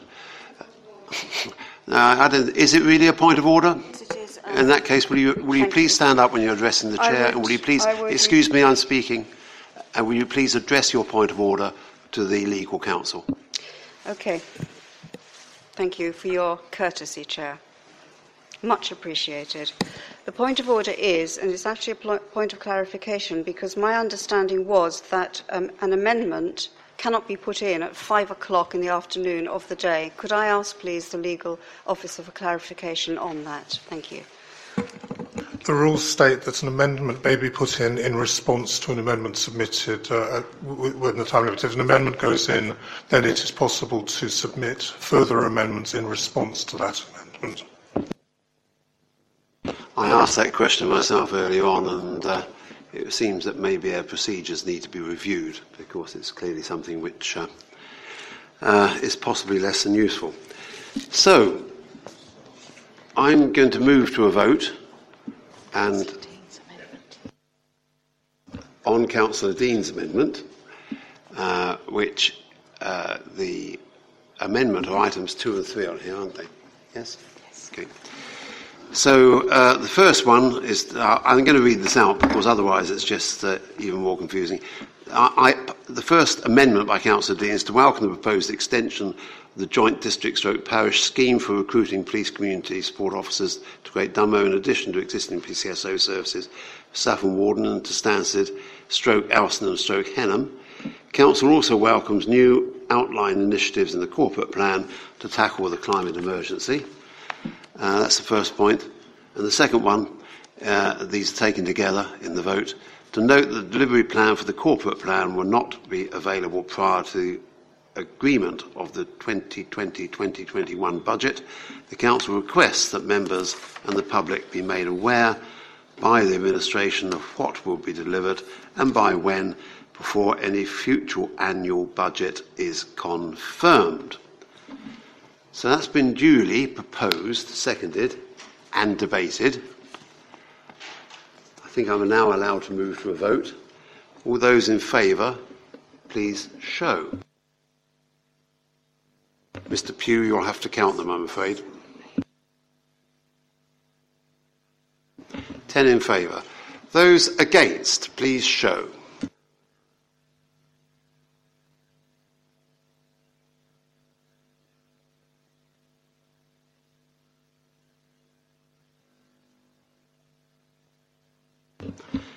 Eighteen against. That amendment is lost. Are there any abstentions? One, two, three, four, five, six, seven.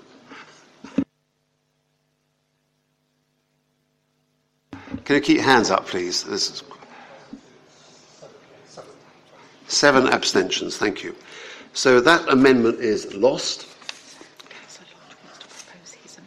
Now there's a further amendment. Fleas have smaller fleas upon which to bite them, or whatever, however it goes. Uh, Councillor Lodge, would you like to propose your amendment, please? Thank you. Indeed, it, uh, it seems as though one party's amendments are serious uh, items of business and another party's amendments are playing games. I leave, I leave people to, uh, to take their own uh, opinion on the ridiculousness of that statement. The amendment is, I think, fairly obvious, but I will just go through it uh, to, to make sure we know where we are. Um, it, n- n- number one stands as, uh, as originally proposed. Uh, number two stands as, in fact, proposed by Councillor Dean. Number three simply says to note that the delivery plan for the corporate plan will be available on the 25th of March, which is a very straightforward statement of fact, no games whatsoever, no playing at anything. We will deliver when we say. I uh, recommend that uh, motion then to the, to the Council. Thank you. That's been proposed. I need to have a seconder, please. Yes, Councillor Armstrong has seconded. Thank you. Proposed and seconded. Yeah, it seems that apparently I do need to go to a debate. Councillor Barker. I welcome the leader's comment that uh, this will be available on 25th of March. Will it have costings? Apparently so. Councillor Criscione. Does this form part of the, or will it now form part of the Cabinet Forward Plan, and therefore will scrutiny have the opportunity to look at it? It's more of a procedural Good, question. thank you. Uh, absolutely, yes. There are others that were twitching around over there. Uh, yes, Councillor Sal. So much for transparency, eh? Um, we just changed the wording. It reminds me a lot, bit like 1984 because what we put forward was factually accurate. May not have been to your liking, Council Lodge, but it was factually accurate. The, it, it was not available before the budget. Yes, it will be available in March. We look forward to it with detailed costings. But what we had was factually accurate, and we just don't like the facts, so we changed them to suit our own purpose. Anybody else? Councillor Dean. I note that the majority group is quite happy to sign a blank cheque tonight, not knowing what's going to be done with the money that we will be raising. Uh, on, that base, uh, on that basis, I will abstain on this item, or on this second uh, amendment. So oh, we- and, and might I also say, Chairman, that in deleting paragraph three, it will be noted that this council or this administration is not prepared in 12 months' time to improve the way it does its business, and that is deeply saddening. Sorry. Uh, we'll deal with that when we get there. Thank you. Um, any further contributions to this particular debate? Yes, uh, Councillor uh, Councillor Driscoll. Sorry, I'll get there eventually. I seem to have quite a few names this evening. Sorry, people. Uh, I just want to make a statement. I don't want to ask a question. Um, we've got a lot on this evening. I don't think we're even halfway through it. And I think that this is being taken too far. It's trying to score political points when every single one of us in this room was voted in to help and look after the interests of the residents of Uttlesford. And I think that people should stop showboating. Thank you. Yes, amen to that. So I feel I'm going to move to a vote. Uh, and the vote is on the motion. And the motion actually is that Council resolves one, to approve the draft corporate plan, two, to welcome the proposed extension, which is unchanged from the earlier one, but three, and here's the, the significant change. Uh, councillors, can we have what, please? Thank you. Obviously, find it hilarious, which it would be if it wasn't so serious. That's the problem. Thirdly, is note the delivery plan for the corporate plan will be available on the 25th of March. So there we are. All those in favour of this amendment, please show.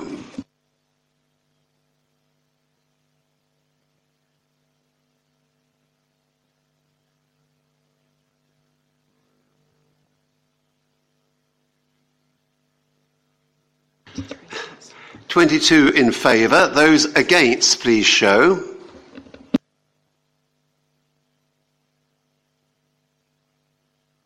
That was a great big fat nothing. Uh, th- those abstaining, please show.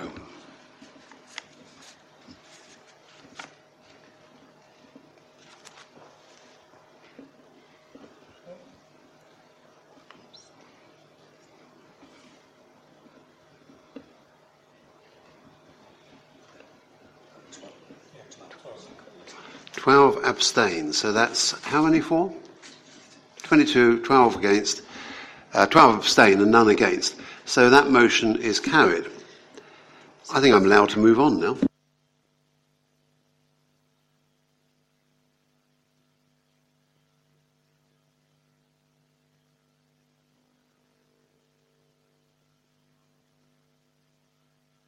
Chief Executive is going to explain this to us now. So, members, the recommendation, uh, as it would now appear as uh, item four, paragraph four in, on this item, is as you've just voted, which is to approve the draft corporate plan, to welcome the proposed extension, and to note the delivery plan for the corporate plan. So, you are open to debate the corporate plan item now, and then go to a vote on that substantive item. So, In that case, I'm looking for, uh, I have a proposer for the corporate plan. And do I have a seconder? Yeah. Yep, okay, fine. So, open to debate, the corporate plan. Councillor Coote, followed by Councillor Gregory. I ask the chair to move to the vote. I, I second that. It's been. It hasn't been debated, so.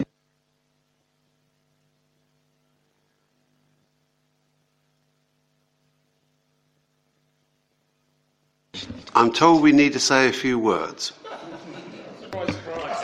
May I Councillor do so, Gregory. Chair? Um, thank you. Just as a point of reference, uh, three matters of the investment policy, the corporate plan, and the medium term financial strategy all came to scrutiny committee to be considered as a whole. Uh, that, I believe, was the first time this had happened. Councillor Criscione led a very spirited uh, debate and questioning session of the leader on the draft corporate plan. Councillor Caton has led uh, a similarly spirited discussion of uh, investment policy, and I was able to ask some questions of the Cabinet Member for Finance and the Director of Finance on the medium term financial strategy. Um, it was very helpful to have all those items brought together as a coherent whole. And I must go on record as thanking the administration for bringing them forward at a time that allowed uh, vigorous debate and discussion and to see that evolve in real time. We weren't able, because of the difficulties in getting the settlement from uh, central government, to discuss the budget at the time, but that will be redressed next time. So I would like to thank Councillor Caton and thank Councillor Criscione for their uh, robust and forensic questioning and say that these items have been given robust scrutiny so far in the process. Thank you. Yes, thank you. Scrutiny is a very important process and uh, it cannot be too greatly emphasised. Does anybody else wish to contribute to this debate? We've been very spirited in the amendments. Uh, are you all spent? In the absence of any uh, further debate, then, uh, I shall move to a vote on this. Uh, Chief Executive, can you read out exactly what we're voting on, please? So you're voting to approve the draft corporate plan for 2020-24 containing the Council's visions and priorities, to welcome the proposed extension of the joint district parish scheme for recruiting police community support officers to Great Dunmow, in addition to existing PCSO services for Saffron Walden and for Stansted, Elsenham and Henham, Council also welcomes new outline initiatives in the corporate plan to tackle the climate, change, uh, climate emergency and to note that the delivery plan for the corporate plan will be available on the 25th of March. Thank you. All those in favour, please show.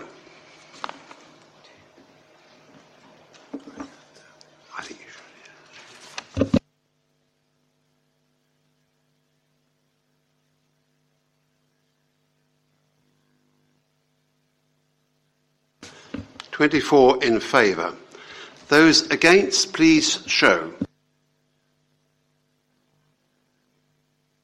One against. Abstentions?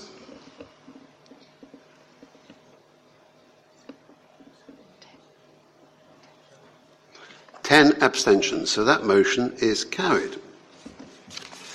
I'm now going to move on to item 10 the medium term financial strategy and budget proposals for 2020-21. And I invite Councillor Hargreaves to present the report and forward the recommendations. Councillor Hargreaves, please. Thank you, Chair. I think I've got to take my jacket off. I think we're. Uh... I think you should, definitely. Yeah, yeah, it's like that. minister at the Baptist Church in Nairobi used to do that, and you knew you were in for a pasting. Um, uh, I'm presenting uh, a balanced budget. Uh, that is the phrase that everyone who stands up doing these things says. Um, and it's a rather odd thing to say because we are required by statute to have a balanced budget. But unfortunately, statute doesn't actually define what a balanced budget is. So I checked out with the, uh, um, the, the guidance on that from CIPFA, and it says where you have factored in correctly your short and medium term incomes and your short and medium term expenditures, and all balances to zero, and at the same time, you retain enough reserves the things that you're fairly certain you're going to have to spend money on, and also something for the unexpected. And we are indeed in that position. Now, I've received no uh, prior questions, um, so I'm going to go through various sections uh, there needs to be two votes. There's a vote, specifically a recorded vote on the uh, council tax. The rest of it, all the sections, they can be voted on uh, in, in, one block.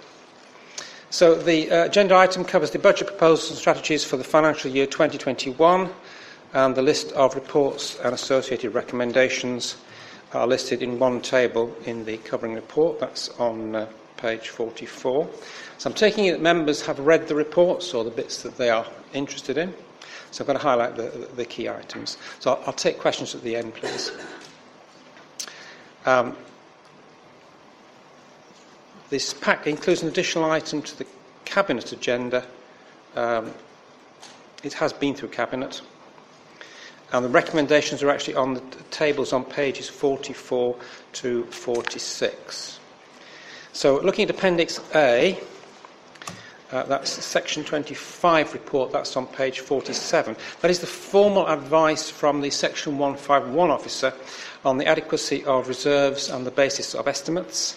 So, this includes the minimum contingency level of the working balance. So that's £1.3 million for the general fund and £463,000 for the housing uh, revenue account. So these are, you see the, the documentation there, you see it's done on a, on a formula basis. It's a calculation. It's a very standard thing. So that re- a, a minimum requirement of reserves that we're required to keep. So the report also contains a summary of the high level risks that have the potential to impact on the proposed budget. Um, that's attached, that's on table 49. And attached in Annex A1, moving on, on page 52, is the uh, reserve strategy.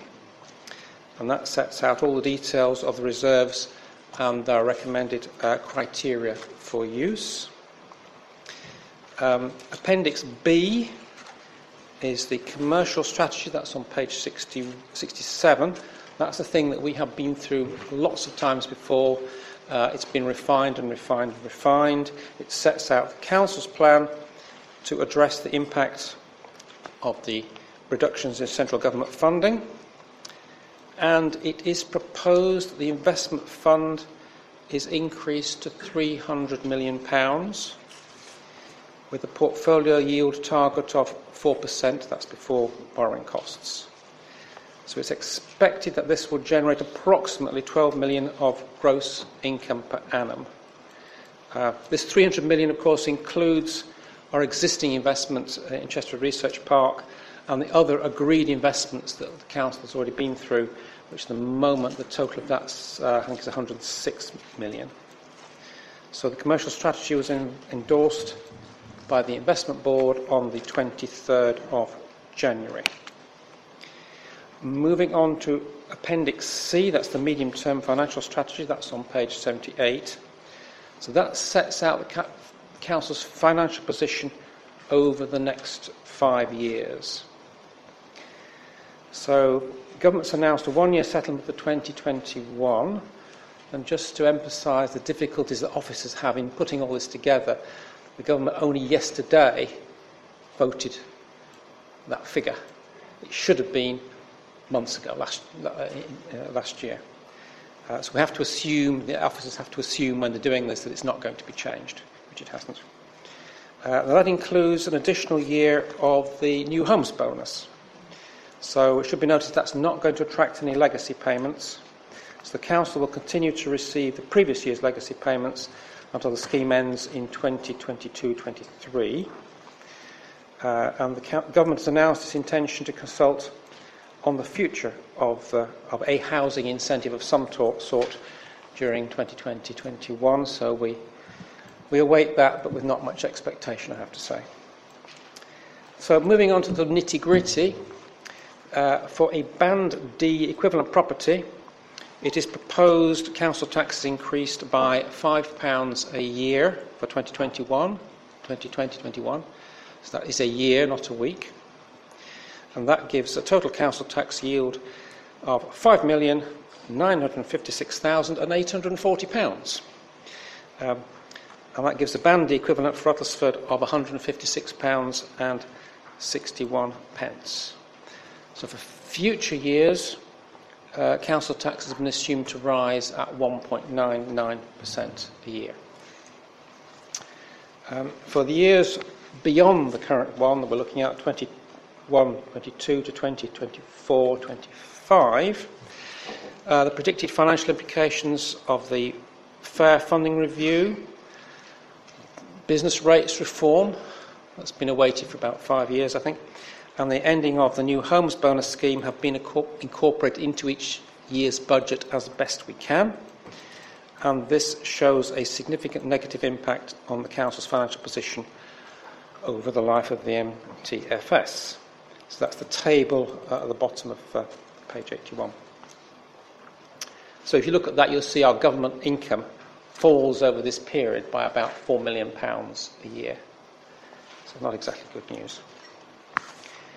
Um, so the final financial position of the general fund, uh, that's the big table on page uh, 85, which is a summary of all the smaller tables further up in the document.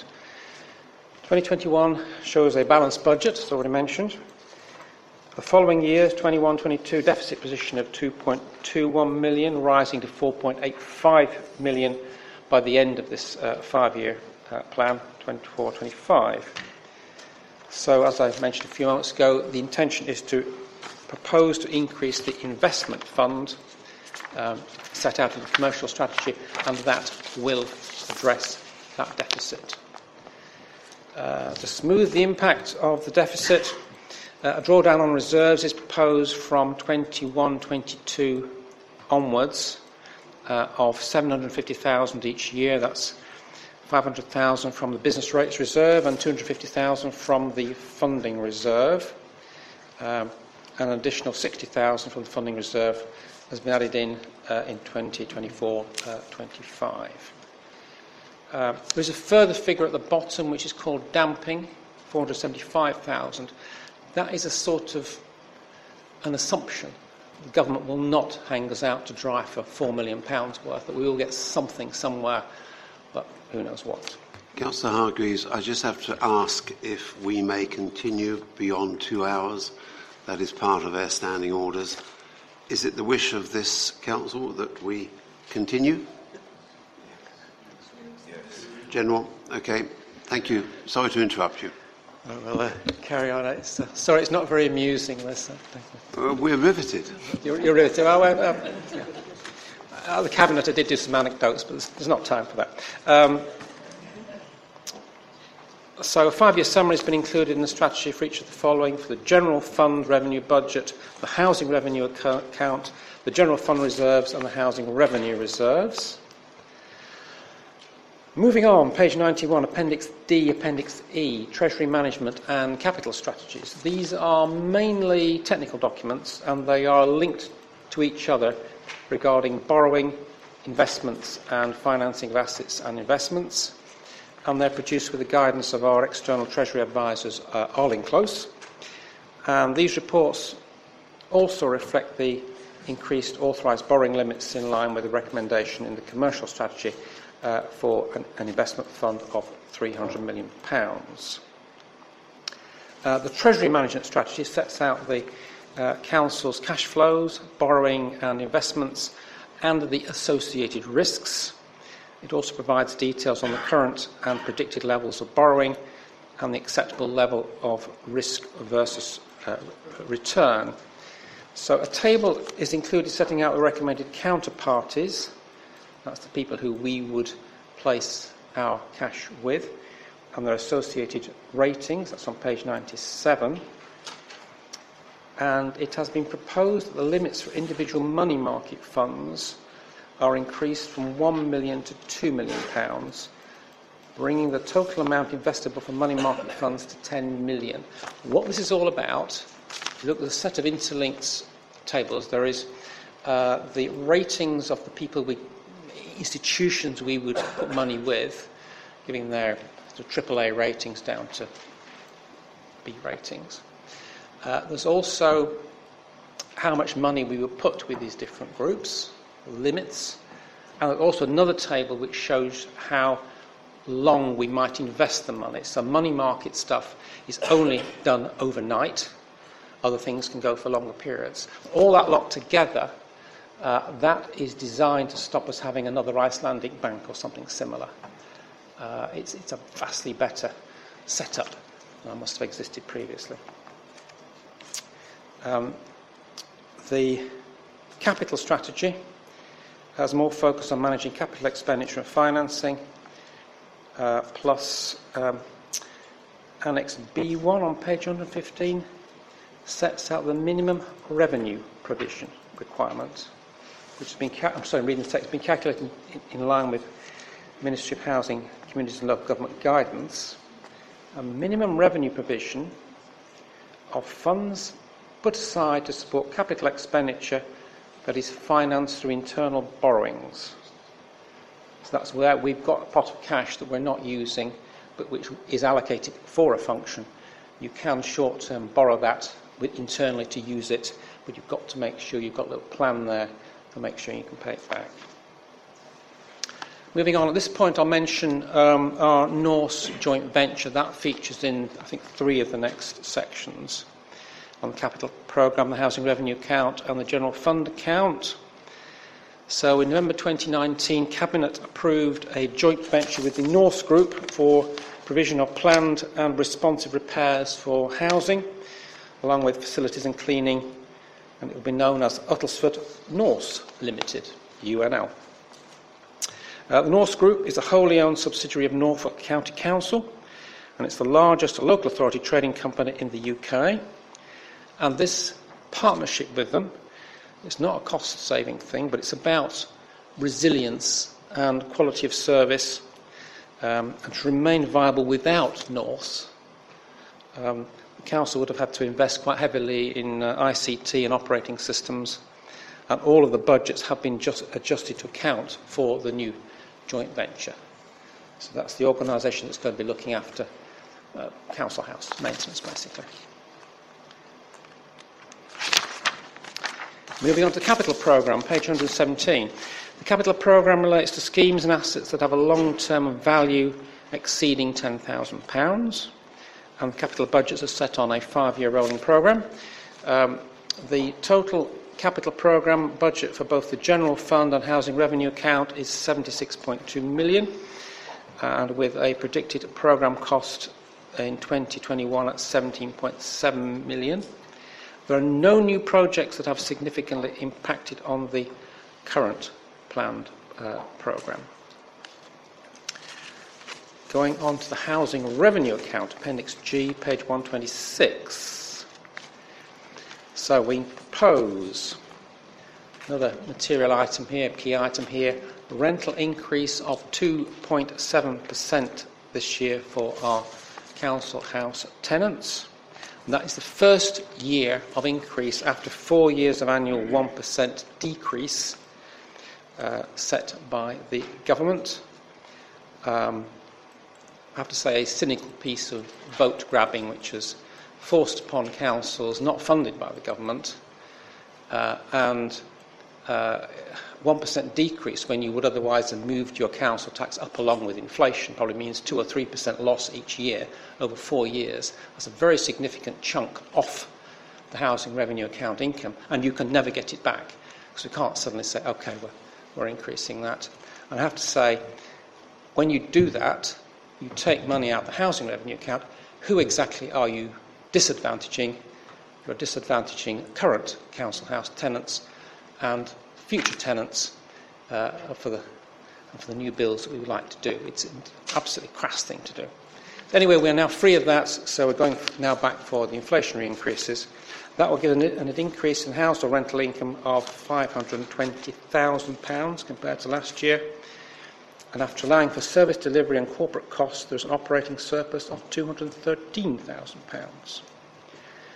Here's a key figure. The average weekly rent for tenants will be £100 and 84 pence, so £101 a week. Um, I was talking to a guy in uh, Great Chesterford today, council house uh, tenant, and he says that the service is absolutely crackingly good. He's very pleased, it's economical, and he says when he phones up, any problems, it's dealt with. So we have happy customers there, and I think £101 a week as an average uh, rental, I think, is, is quite good. Uh, Lifeline charges remain the same as last year, and housing support charges uh, have been increased just in line with the actual costs. All of this has been endorsed by the Tenants Forum and the Housing Board. Uh, capital receipts have been used to offset the principal loan repayment. That's the 90 million over 30 years from 2012 or thereabouts, which has enabled the housing revenue account to allocate 1.325 million as a revenue contribution to support capital expenditure, and the remaining balance plus the operating surplus allows a net contribution to reserves of uh, 888,000 for future projects. That's what it says in my crib sheet. If you look on the table, I think it might be 898, but we need that. And that brings the total level of usable reserves to 2.55 million pounds. That's uh, paragraph 37 on page 130. Uh, attached, uh, attached as Annex G2, page 134, is the progress of actions for the business plan priorities. Uh, so the current action plan uh, expires in January 2021 and will be reviewed during this year to set the new housing development programme for the next five years. Appendix H, General Fund and Council Tax, page 142. The proposed budget sets a net operating expenditure of £6.452 million after allowing for net transfers from reserves to support specific areas of expenditure, and that gives a council tax requirement of £5,956,840. So, uh, as I said before, it's proposed the council tax for Band D equivalent property is set at £156.61, an increase of £5 compared to last year. And when added to the increase in the tax base, this gives the council tax yield that is required, the 5.956 million for 20, 2021. So there we have the balanced budget. Um, on page four, uh, 146, um, point 18 identifies two allocations of uh, £300,000 for um, service investment uh, and some also for the um, um, members of initiatives, uh, the uh, today the Cabinet has proposed allocations of £235,000.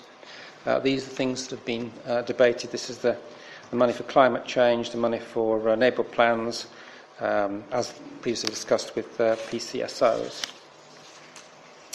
Um, one piece of good news is that on the new homes bonus, we actually got more than we had budgeted.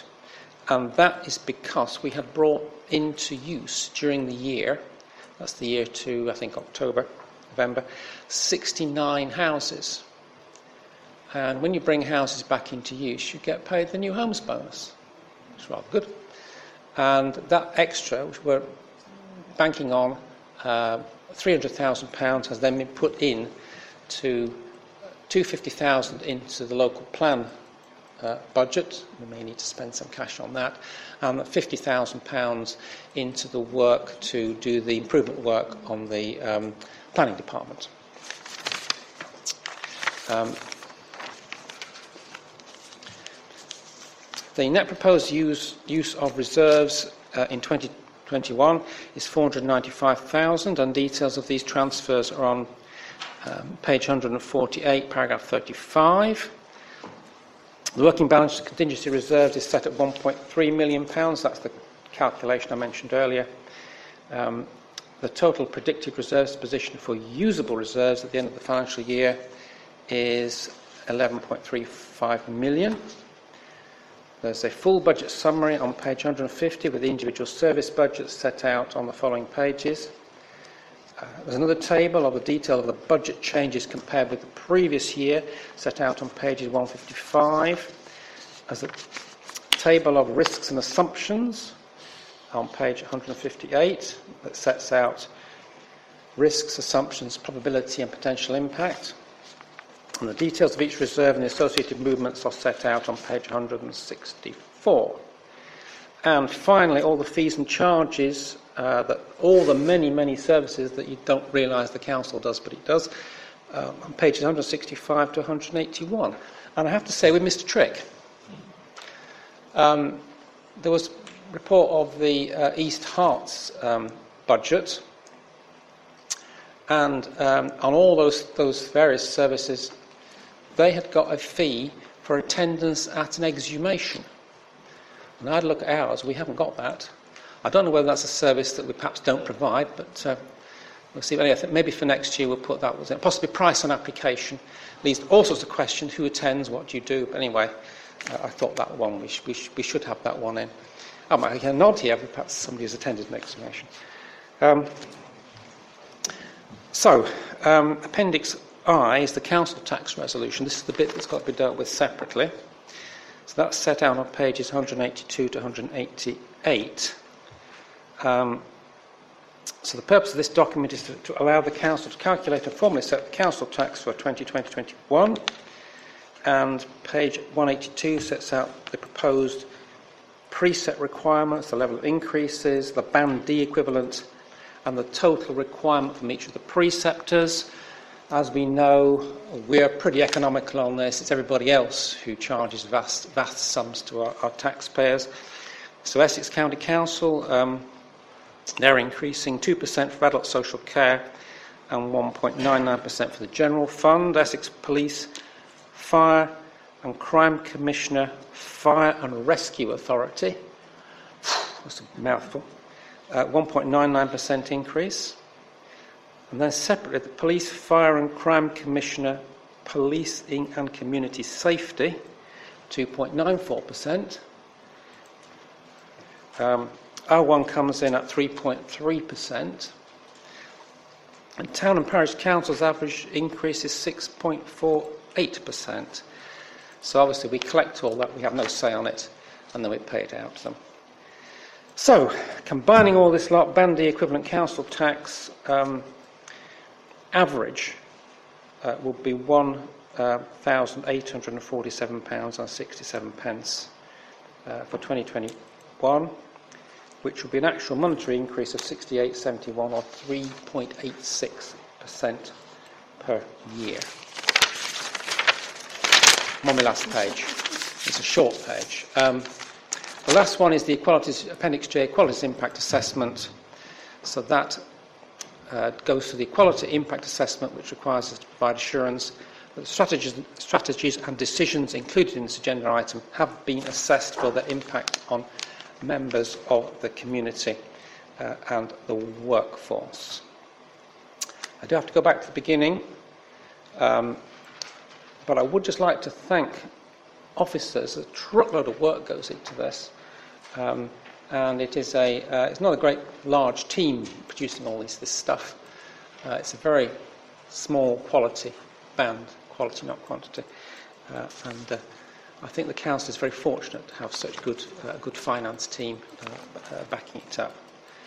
So I need to go back to page 43. My machine's gone off. If anyone's got page 43. Uh, that is where the actual proposals are. Bear with me.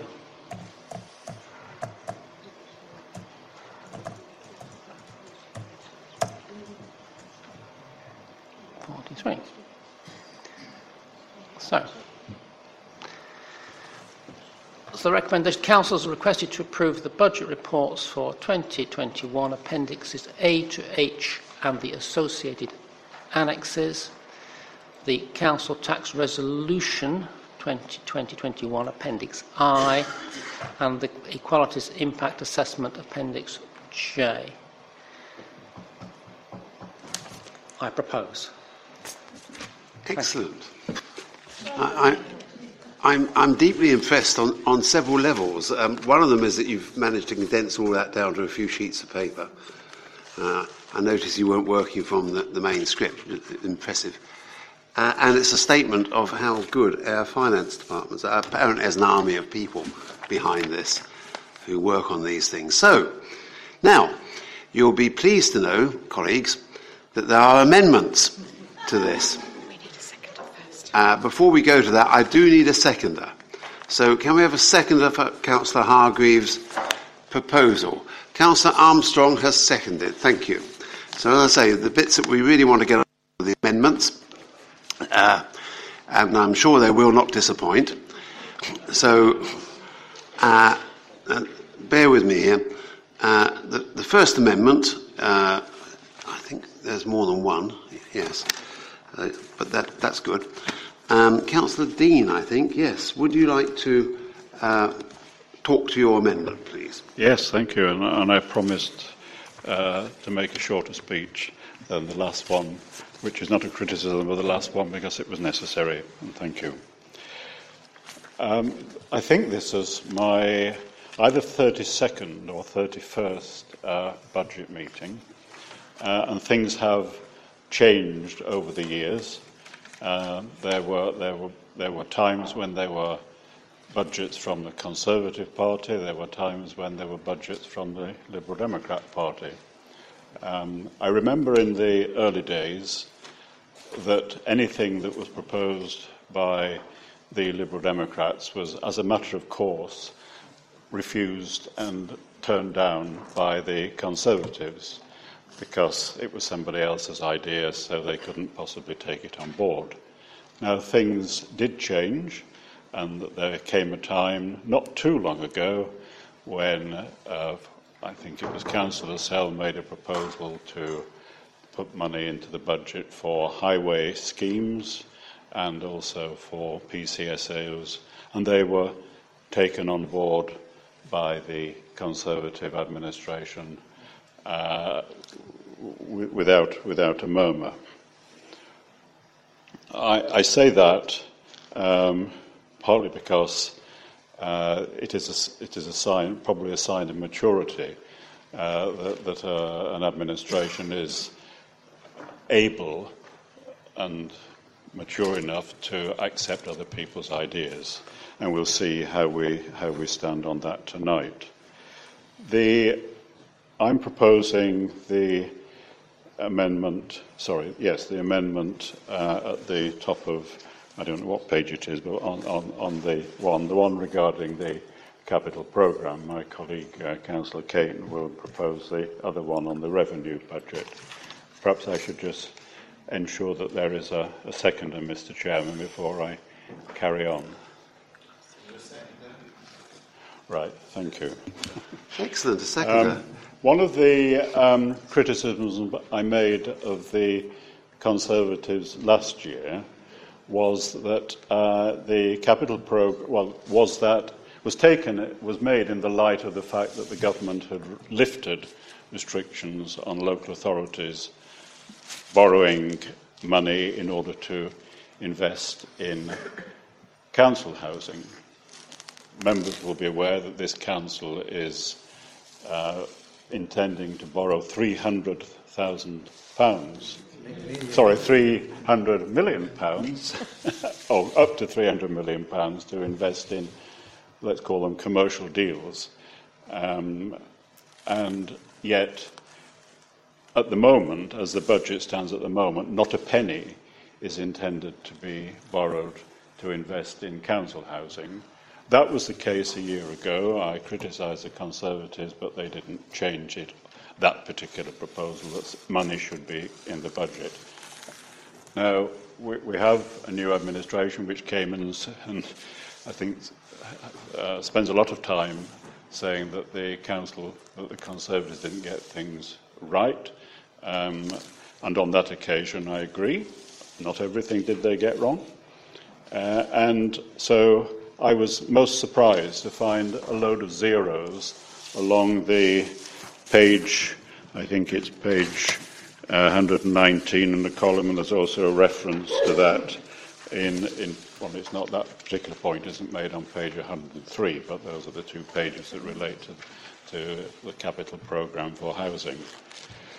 So, 12 months on, nothing has changed, and yet I thought things were going to change. So, the reason for this amendment is to put into the capital programme something like an additional £3 million a year to boost the internally generated money for investment in housing schemes.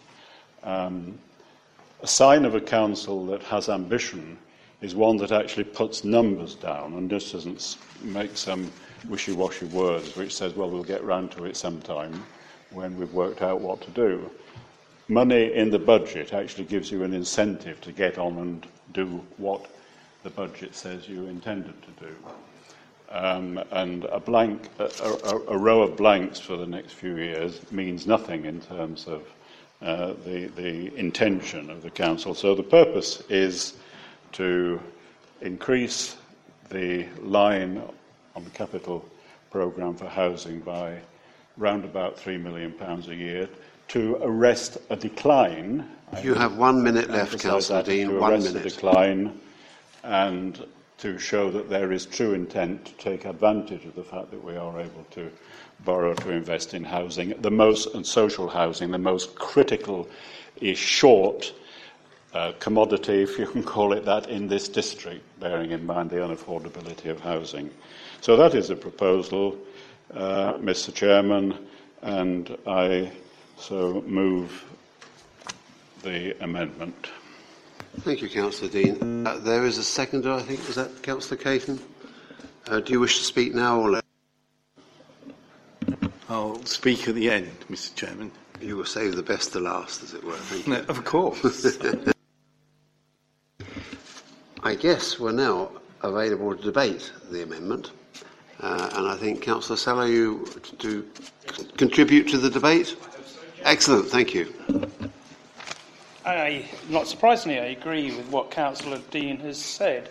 Um, it might be of interest to colleagues that uh, Lewes Council in Sussex, which is run, colleagues over here will be interested to know, uh, a coalition of Green members, the Liberal Democrats, Labour, Independents, has as their strapline and uh, building homes that you can afford to live in. Hmm. And there was something in the, on the radio quite recently where London Borough of Barking and Dagenham, a Labour-controlled council, is actively building council houses. But I just want to turn my attention to the last bit of the item. Um, I, I know Councillor Pepper has been doing some sterling work on this, and I know her heart is very much in it. Uh, that is the climate emergency. And it has been said that the council is ambitious, very good.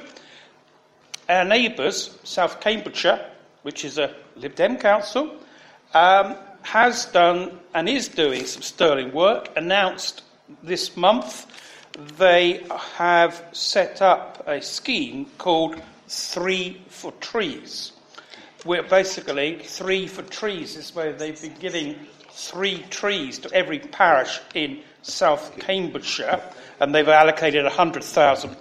Councillor, Councillor Sell, um, I think you might have strayed into the, the next part of the all right. process. Okay. Sorry. So we need to constrain ourselves. I, yes. I, I know we're very anxious, and it's, oh, yes. it's gripping okay. stuff. Yes. Sorry. Um, can, yeah. Quite. Yeah, I okay. am moving into there. Pull but back. I, pull I, back. But pull I back a bit. commend that amendment that uh, housing is important and we should be investing in it.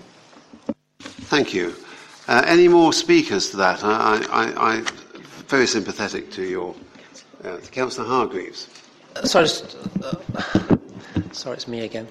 Um, I'm sort of sympathetic with, with what, what this amendment wants to achieve, but it doesn't actually achieve anything. Um, as an account, even as an accountant, I don't believe that putting a figure on a spreadsheet is going to build any houses. And those figures is actually two million. It's just carried forward as a roll forward from the previous plan. It's just a placeholder. Um, and we could make any figure we like. It doesn't actually build houses. And when the plan is in place to do that, that figure will actually come up a lot larger. The first thing you need to build a house is land.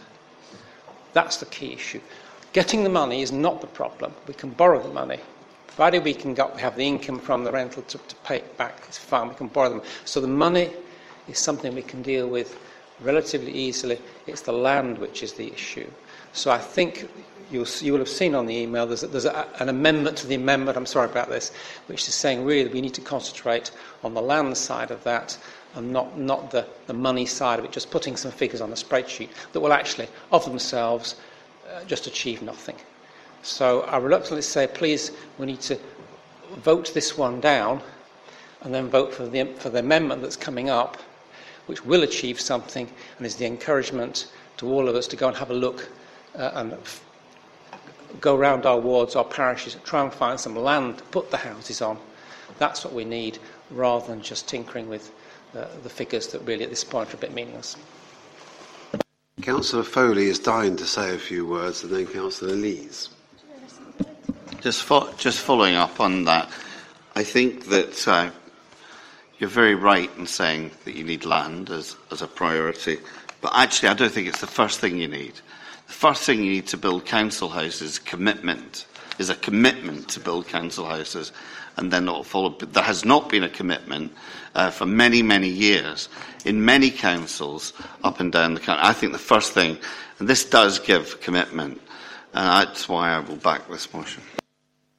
Yes, Councillor Lees, I'm sorry, but you're off the corner of my vision there. You, you could pass a note along or something like that would be quite good. I was very quick. And also, people keep talking and saying what I was going to say, so well done on that. Sorry, I'll stand up. Um, may I just say, when you said about people take on board what you said and that showed maturity, right from the beginning of this council, we said we'd like to do things differently. I certainly want to do things differently, and I would like to work together.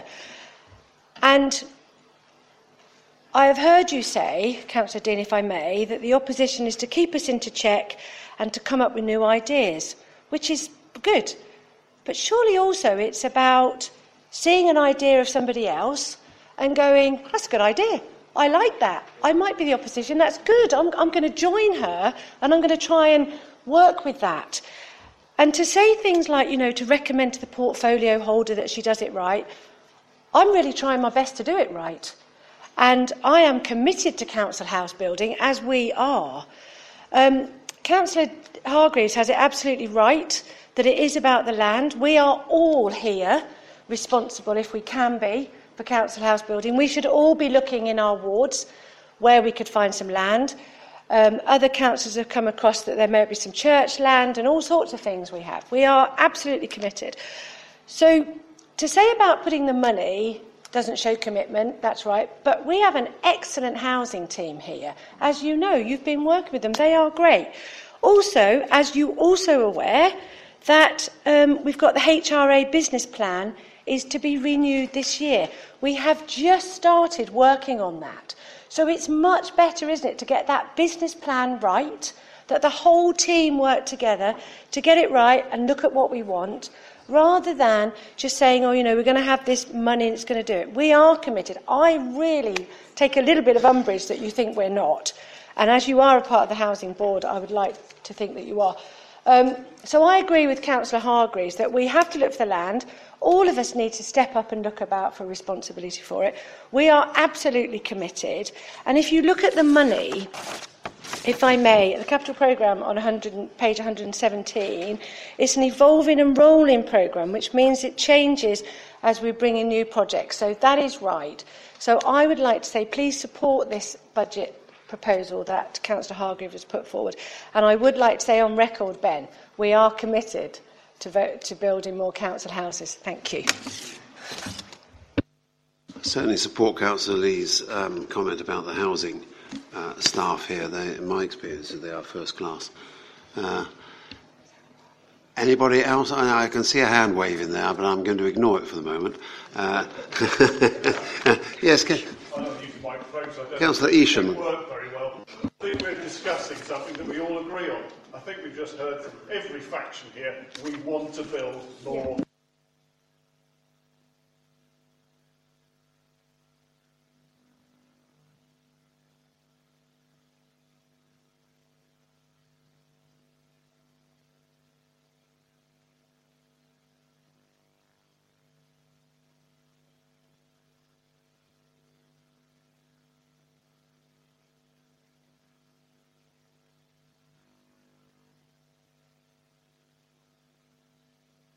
Yes, uh, Councillor, unfortunately, excuse me, since you, since you didn't switch your microphone on, that is completely lost to the record and to everything else,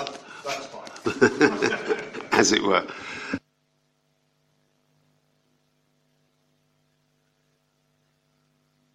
Thank you. Um, I, I mean, I completely agree, and I think there is a general feeling here that we all want to do this. Um, my dad used to say, what gets measured gets done. You have to have targets, though, And whatever way you do it, and maybe say to you, uh, leader, to, to respond to this, whatever way you do it, um, let's let's commit. Numbers are a good way of doing it, in my view, by saying how many um, council houses we want to build. I am so pleased uh, that there is a general feeling of, of commitment by by I, I guess the, um, the, the, motion is just trying to do that. I don't think that, I hope there's no political difference here on the fact that we want to build council houses. Two, it's 2020. Hopefully we've left the years of not building social houses behind us. Yes, thank you, thank you Councillor Foley. Um, this child is having a difficult delivery. I mean, we can't just sort of. It takes time. We've got to agonise over this. Councillor Driscoll. Yeah, I'd just like some clarification first before we come to the vote. Um, there is no money on that line, wherever that line was. But at the end of the day, if we need the money to build the council houses, and we all want to build council houses, why do we need that line of zeros put in there? Because we have no idea how much money we want to spend.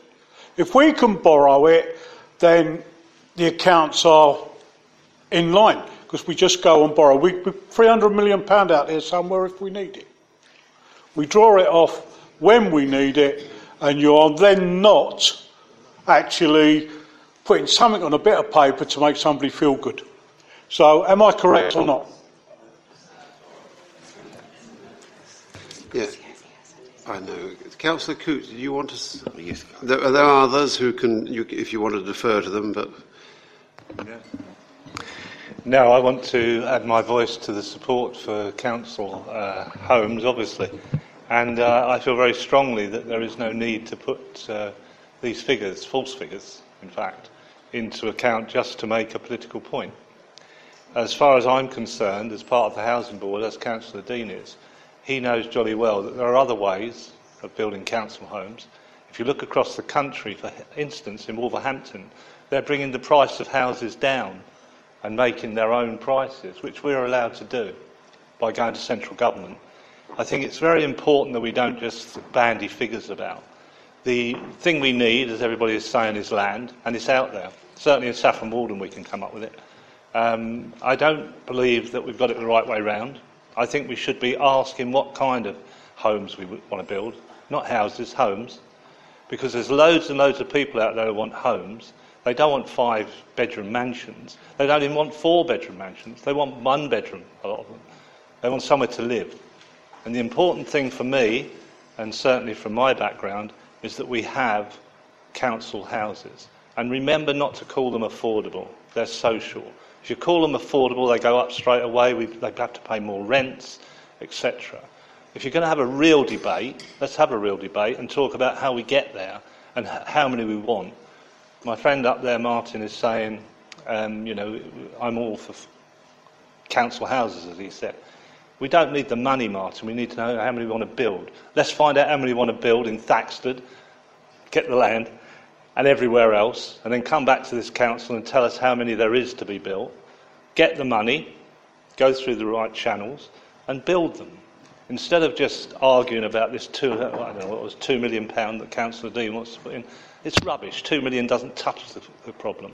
We've got a much, much bigger figure than that. And when we need it, if, it, you know, if it's my group or any other group who comes here and says that we can't do it, then I will be on my feet, shouting, hollering, screaming, pleading, or doing whatever I need to do to get that money. And that's the important thing. And I would ask Councillor Dean and his crew to withdraw the uh, motion. There's no need for it.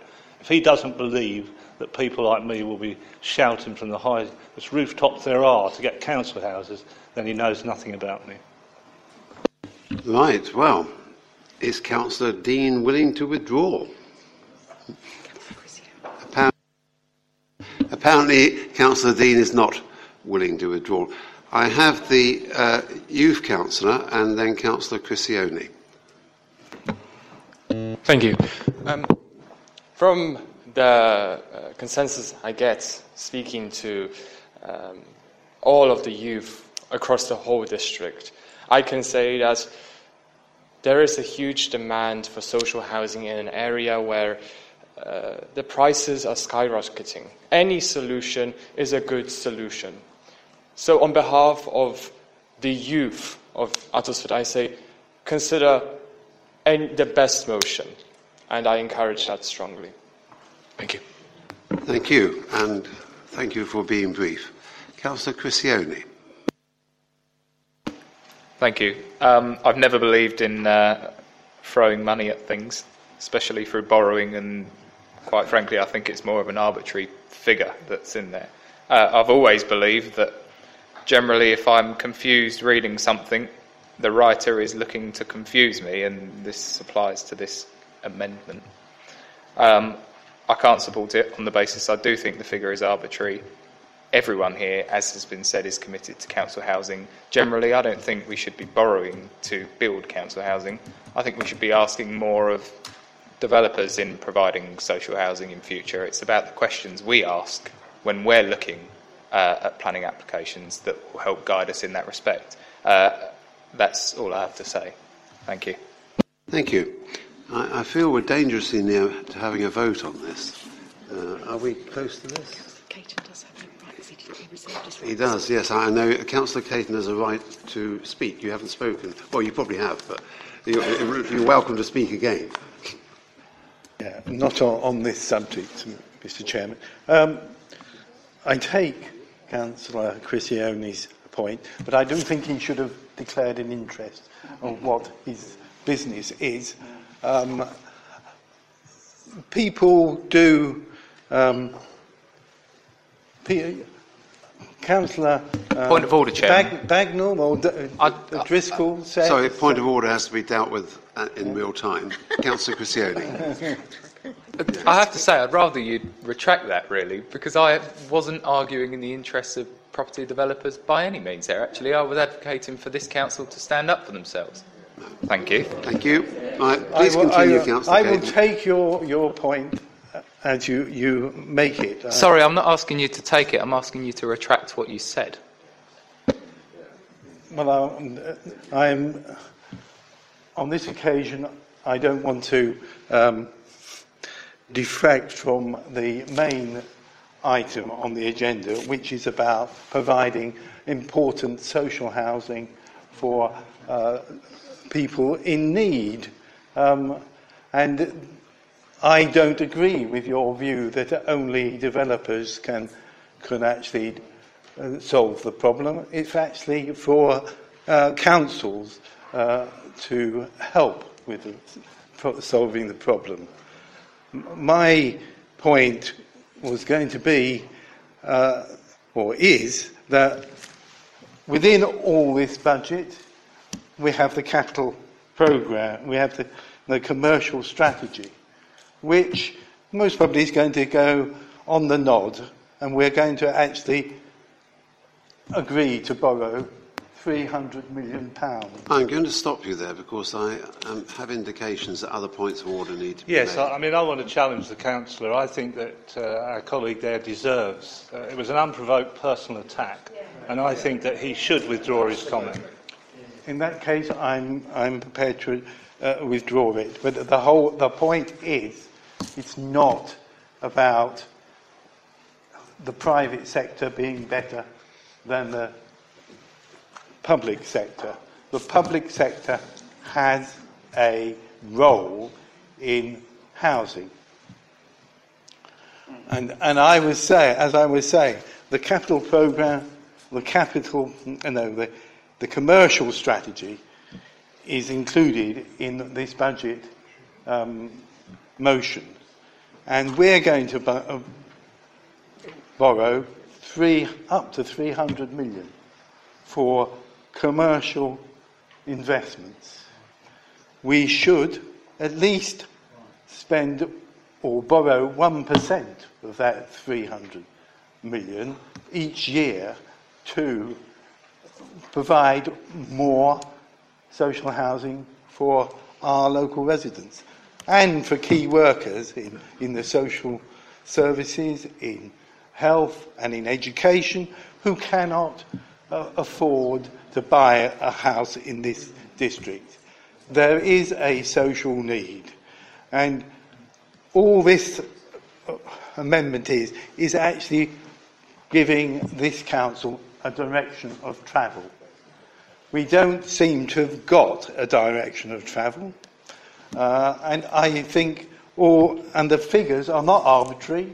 The figures are actually the, the nine million pounds that was forecast to be spent on housing by the previous Tory uh, administration this year.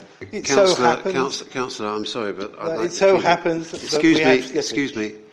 I'd like the chief executive to explain that there is uh, uh, a distinguish between these funds, which I think you might have blurred. So, a couple of members have referred to the £300 million of borrowing that's committed in the investment strategy. That is a completely different fund to the HRA uh, capital programme which you're debating here. I totally accept that. It was a, a, we weren't, weren't actually uh, conflating them. We were making a comparison with them, and it depends on our priorities. We are talking about borrowing 300 million to invest in commercial property, whereas some of us think that we should do at least a proportion of that in property that people live in.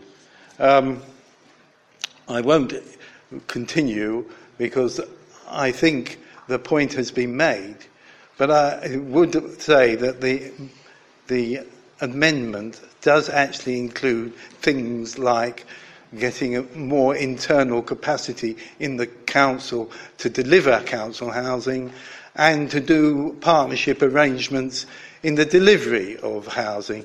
We are talking about land. We may want to ask uh, parish councils in their neighbourhood plan, planning uh, process to look for land which is suitable for uh, social housing. There are ways of actually doing it apart from just saying, well, to, to members, go out and find land. I think we need to be working in partnership with lots of organisations and people.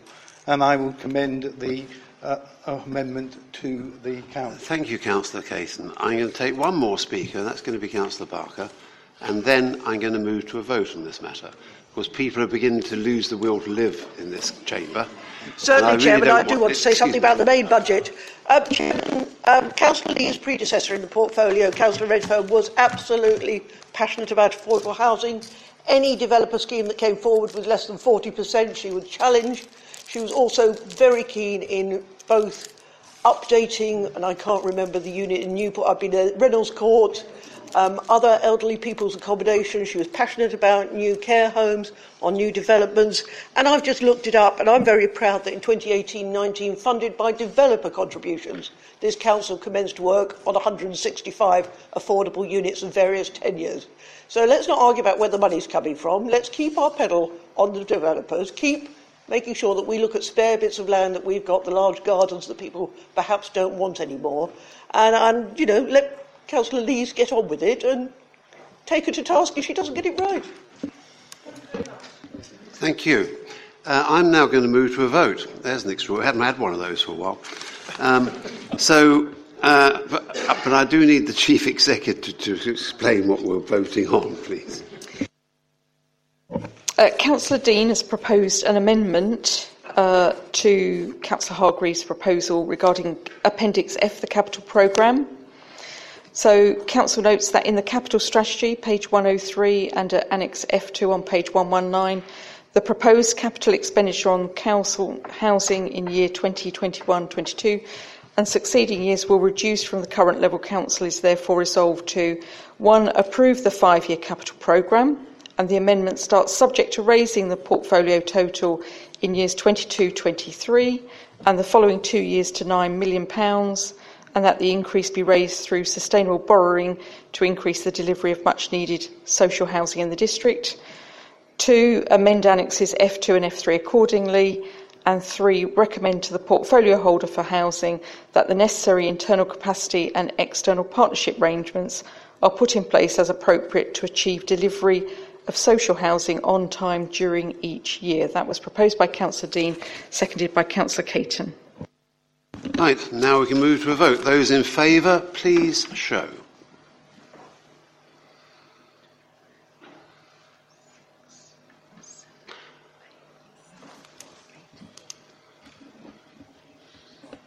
Nine in favour. Those against, please show.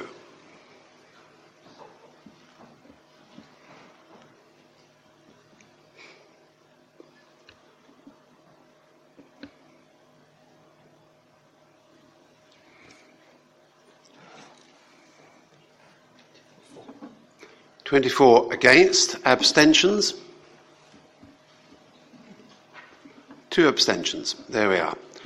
Democracy in action.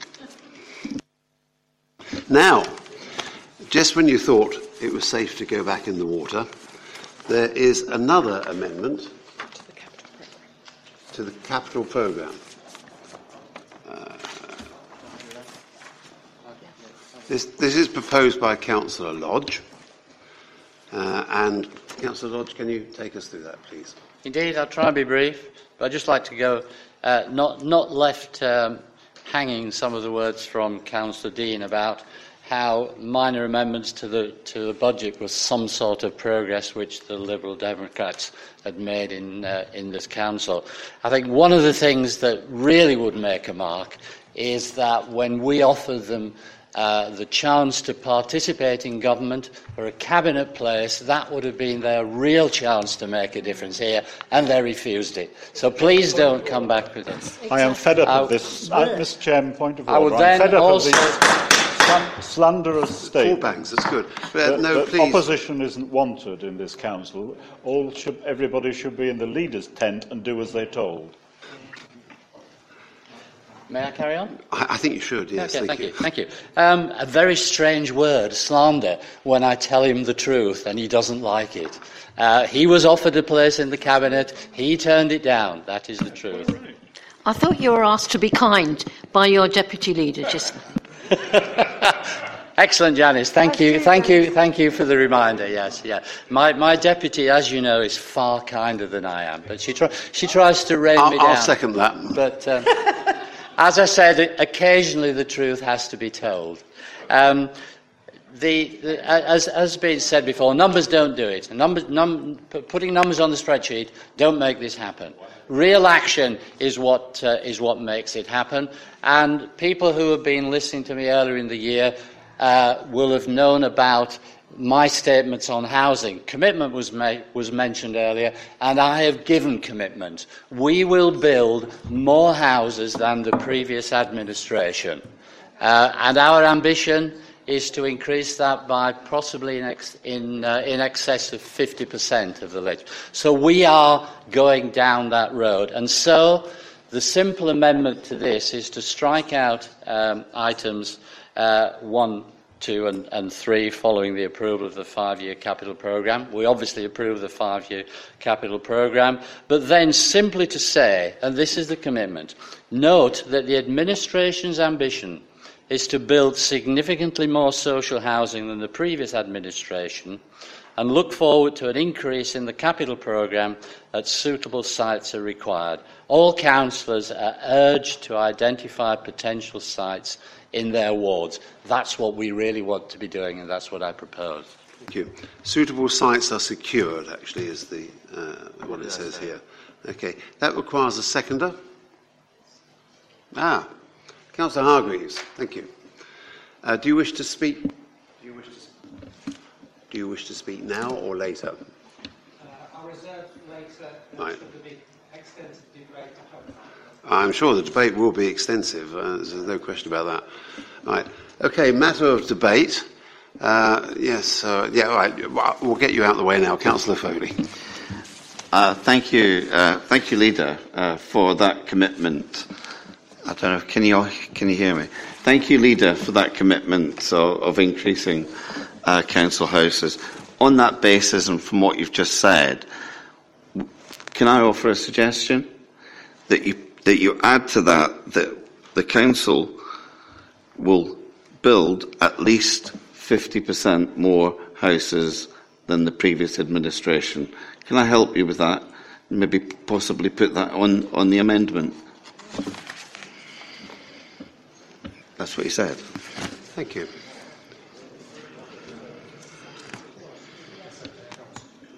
Yeah, that's what he said. Okay, look, uh, ha- have you finished? Oh, yes. Good, excellent. Can you turn your microphone off, please? Right, excellent. Uh, anybody else wish to continue to this? Yes, Councillor Khan. Thank you. I'm sorry, I've been uh, very quiet tonight. Uh, so, just to uh, add to uh, my colleague, uh, Councillor Foley, could the leader then commit to a number? Because if that's about ambition, then I'll support it if you commit to a number of council houses to be built uh, across Uttlesford. I can't just have uh, no numbers uh, and no budget to it. We need to show ambition. If you really are true to your word about social housing, which is really, really needed, and that everybody agrees in this chamber, uh, then please put a number to it, please. Sorry, I put my hand up like a big. Okay. Um, yep, I'll put a number. Doing my best, absolutely. Um, so, if you look at since 2012, we delivered 122 homes. So, if you add 50% onto that, so 50, uh, 61. So, 122 plus 61 is 183. Not that many. So, we'll go for that then. 183. 50% more than since two, no 2000 since the introduction of health self-finance in 2012 the council has delivered new build housing development programme delivering 122 new homes since 2012 well that's what it says on my report from my housing team so 50% more than that Col- colleagues, you, the, the rules of debate are you go through the chair and you don't sort of So slag. I am you, you don't have slanging matches. we're not going to say that a year Uh, that's over a four-year, a four-year of our delivery plan. Okay, so that's your numbers. 122, 50% of that. John would like to, the councillor lead. I'll wait till. It, yeah, lovely. Um, our, uh, Mr, our leader, Councillor Lodge, um, has stated a number, but I, Councillor Foley has said 50% more. I've added 50% more. You said 50%, sir. You asked that to add on, so I'm At going least. to add that on to make it more measurable. But that doesn't mean that doesn't mean that that will be the number that we will finish at. If we can aspire to that and finish at that, we will certainly go for more. Excellent. Are there any more contributions to this? Can I, side? can, can I just ask for clarification? Is that figure per annum or over a four-year period? 'Cause four-year period. So we're actually only going to uh, our, our stretch target is something in the region of 45 a year, which I think is less than One at a time, please. Okay, fine. Let, let, let Councillor Lees answer. Less than what that was delivered in the last couple of years. Okay. Incorrect. Talking to the housing team, Councillor Caton, that I phoned up today and asked, they sent back to me, since the introduction of housing self-financing in 2012, this council has delivered an ambition new build housing development programme delivering 122 new homes. Council Yeah. Yes, council homes. Council homes. Okay, so the affordable homes is 40%. We're,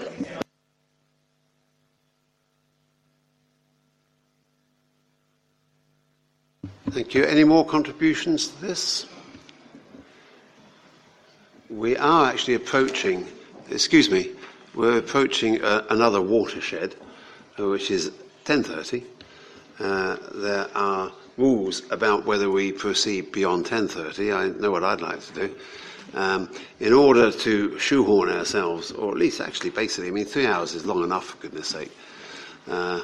Uh, uh, in order to um, comply with that, we shall have to ditch, ditch, postpone uh, some of the items. The chief executive is, is preparing a note for me on this. But in the meantime, anything else on this aspect of the debate? Councillor Fairhurst. Oh, well, you both you put your hand up, Councillor. Fair- No, well, there we are. In that case, the line.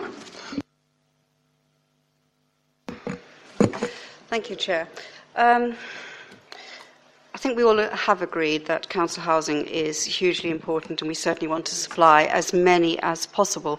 I, I'm just quite concerned, though, that I understand there are about a thousand people on the waiting list, um, and building, what did I hear, 90 houses is not really going to address that. It's sort of a, a drop in the water, unfortunately. So, uh, could I ask how that need will actually be met in the next um, year? Does anybody wish to answer that? Maybe not. Uh, I'm happy to very quickly, if I may.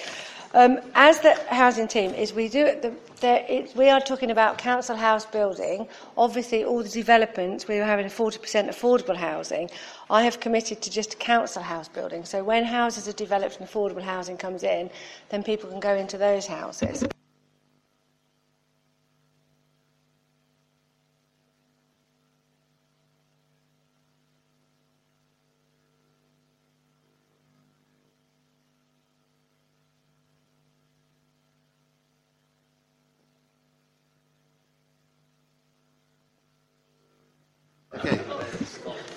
The, everybody's getting into, excuse me, every, guys, everybody's getting into party mode here.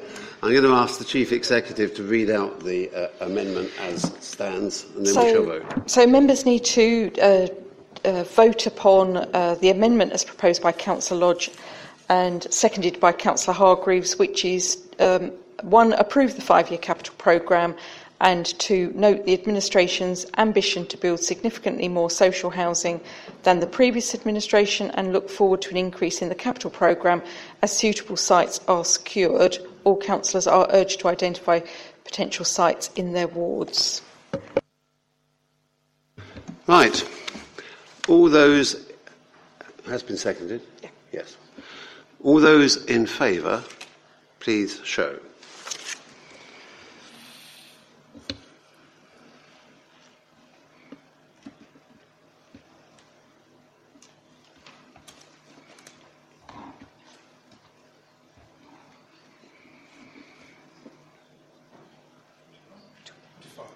Twenty-five. Twenty-five in favour. Those against, please show. Three against. Abstentions, please show.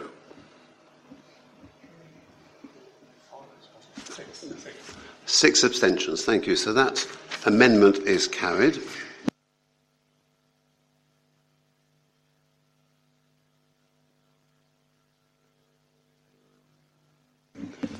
Mr. Mr. Chairman, can I, on the next amendment that we're due to debate, I understand that Councillor uh, Lodge has got a counter um, amendment. As I understand it, he is proposing that the whole 65,000 which has been allocated will go towards uh, climate change initiatives. If, that, if he is prepared to confirm that, I'm prepared to withdraw the amendment. Councillor Lodge, are you so minded? It wasn't quite as, as simple as that. Uh, the, it, it, we, we, are Never aiming is. to put significantly more again in, into that, and uh, I don't propose to be tied down or, on the budget by what the opposition are proposing. So, not in as simple terms as that. I can say more if you like at this stage or later. I think that probably means that we have to do it the hard way. That's what it looks like to me. So uh, we now have another amendment. However, can we, There's no need for this, Mike.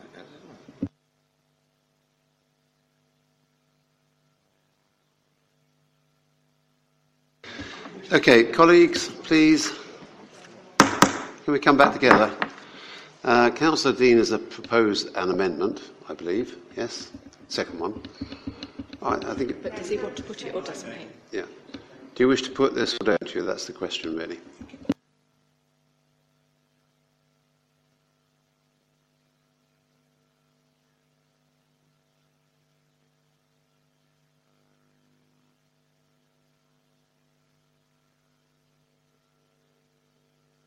Right.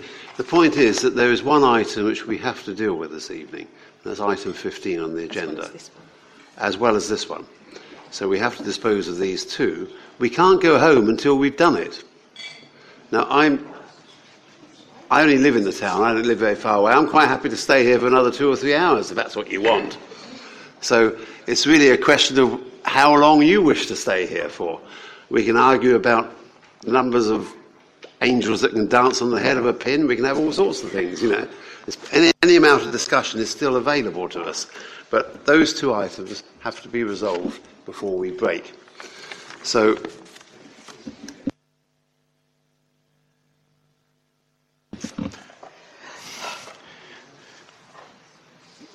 Mr.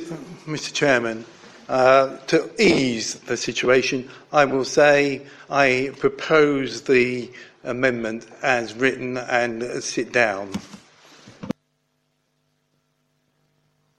Does he have a second? Yeah, do you have a seconder? Shall I respond fully then? Uh, wait a minute, we need, we need a seconder in that case. The proposed has to be responded to, which is Councillor Khan. Now, look, either put your hand up or point to the guy next door, but don't do them both at the same time. You can't do that. you cannot vote by proxies. Obviously, you can do. Now, Councillor Khan, are you uh, seconded the motion, or are you suggesting that your colleague Councillor Sell seconds the motion? We'll put it up then. Well, perhaps he can put his hand up just to, just to prove that he has one. Okay. Councillor Sell, you've seconded. Thank you. That's very good. Okay. Debate. Does anybody want to debate? Yeah. So we can go straight to the vote, or we can debate it. We should debate. We're we're supposed to say a few words. The leader wanted to speak. Leader wants to speak. Right. Yes, just to, cli- to clarify what I said, I won't, I, I won't, uh, I won't allow the opposition to set my budget. That's an absolute uh, no-no. Uh, but what, what I am saying is that again we have ambition here to spend more than that 65,000. You will have heard earlier that we are intending to borrow 300 million pounds. You, you may just about remember that, which over time it is aimed that this will generate 12 million pounds of revenue. We've still got to do it. We haven't yet got a penny of that. We've got some coming from Chesterford Research Park, nothing more yet. As and when that comes, and hopefully it will, because as some of you may know, we're going to a part two later this week to approve potential further investment out of that 300 million. We aim to have that money there. If those significant am- amounts of money come in, we will be able to spend them on climate change. We're in this position because central government is strangling us and starving us of funds, and the previous administration, um, combined with Westminster, left this hole in our budget. We're trying to fix the hole. If we fix it, we'll spend the 65,000 and more, but I'm not going to commit to it today. So I would hope that you would withdraw that and understand our ambition, not your narrow political, party political issues. We are aiming to spend that, to raise that money and spend it. Give us the opportunity or go through the, the long winded vote again. It's your decision. Councillor Pepper. Good evening, everyone. I know everyone's very tired, and um, you know we want to call this a night as soon as possible. But I want to make sure that I have spoken to John about securing more money. Um, obviously, I went um, to the LGA seminar and I asked people there how much money they were getting for their climate change um, funding. So I spoke to John about this and I said we have to at least equal what other councils are being paid, uh, if not better it. And John has said to me that we will better it. So I actually know how much we are going to put aside for that fund. I, Tell us. Tell us. A hundred thousand. Okay, so are you happy with that? That's exactly what, you know, and I do appreciate, thank you for um, supporting me as well, both of you, um, in respect to that. Um, so obviously, we will also look um, at the fund that you mentioned. You mentioned in the um, amendment to do with communication regarding climate change. This is an absolute necessity. So we will look at, you know, making sure that um, we will communicate with the wider community regarding what our agenda is. But we will also look at being creative in seeking other ways of gaining capital. We will look towards crowdfunding and business sp- sponsorship.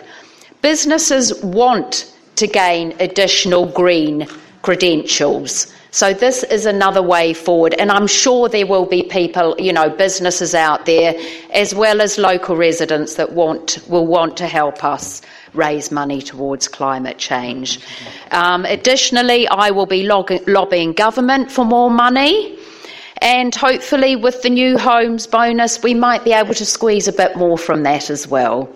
But believe you me, I will try and get as much money as we possibly can.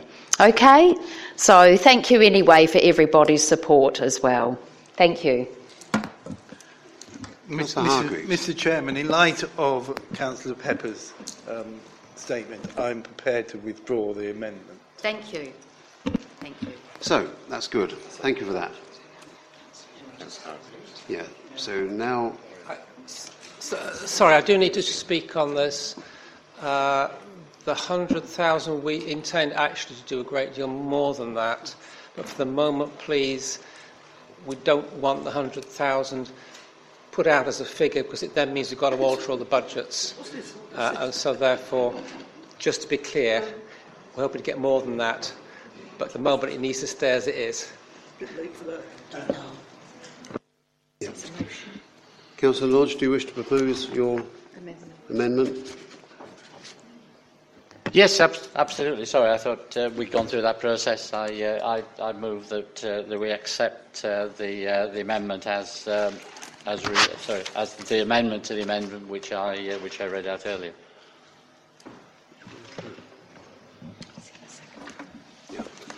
Uh, need a second of that, please. Yes, Councillor Lavelle, thank you. Uh,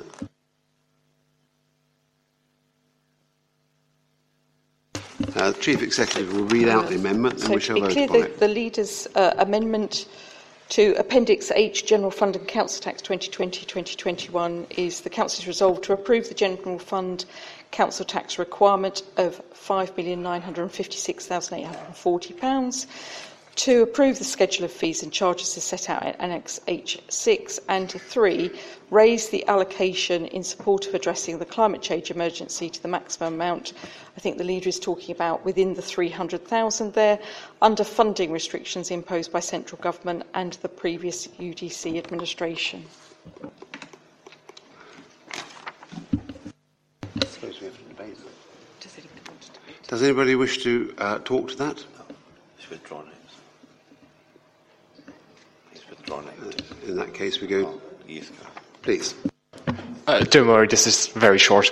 Um, speaking with the youth from Stansted, from Saffron Walden, from Felsted, from Great Dunmow, any attempt to improve upon the current climate crisis is a great attempt. And therefore, any motion, any amendment is well met. Thank you. Councillor Fairhurst. Thank you, Mr. Chairman. I think that it's important to look at those numbers in, in context. 65,000 sounds like a lot of money. It's more than you can spend in an afternoon. It's not that much, to be honest, in terms of climate change. What we were told, for example, yesterday was that 15,000 that was for allocated for trees, which leaves us 50,000. So, you, in fact, Louise, you have you down to 50,000. And from that 50,000, 32,000 need to be spent to bring ourselves in line in terms of gas and electricity into eco- ecological power. So you're now down to 18,000. The numbers shrink and shrink. But there's a better way. What we're saying to ourselves, and Mr. Chairman, I appeal to you because you've been, been here before. About five years ago, we were faced with the same Im- imminent doom with regard to the town hall in Saffron Walden. And we sat down and said, chaps, this is a problem that arises now, and if we don't do anything about it, the chimneys will fall. Now, I think the urgency of the climate change is a similar kind of creature. And it, doesn't make sense to try and put 65,000 here and 80,000, maybe even 100,000 on it, when in fact we can go to the same borrowing lending stream that we're looking at for 300 million and say we can buy a million, and I've been told by the officers we can buy a million for 37,000 pounds. So for £37,000 a year, we get a million fund upon which we can then do real climate change initiatives. So now your working party's got something you can work with to actually do trees and, and, and, and, and EV cars and so on. So I believe we should be more creative in this money rather than just allocate it as a fund.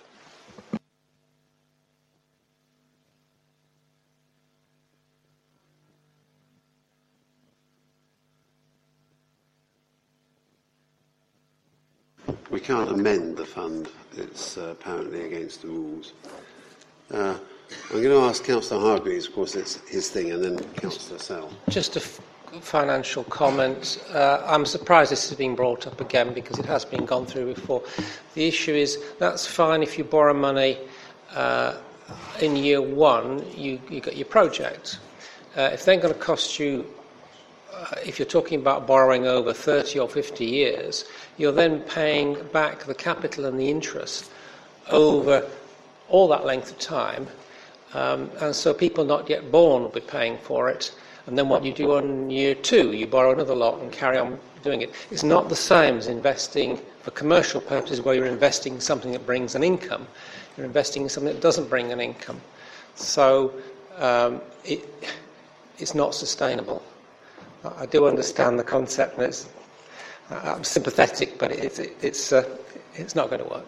It's fine if you never have to pay it back. Yeah. Okay. Uh, Councillor Sell, yeah.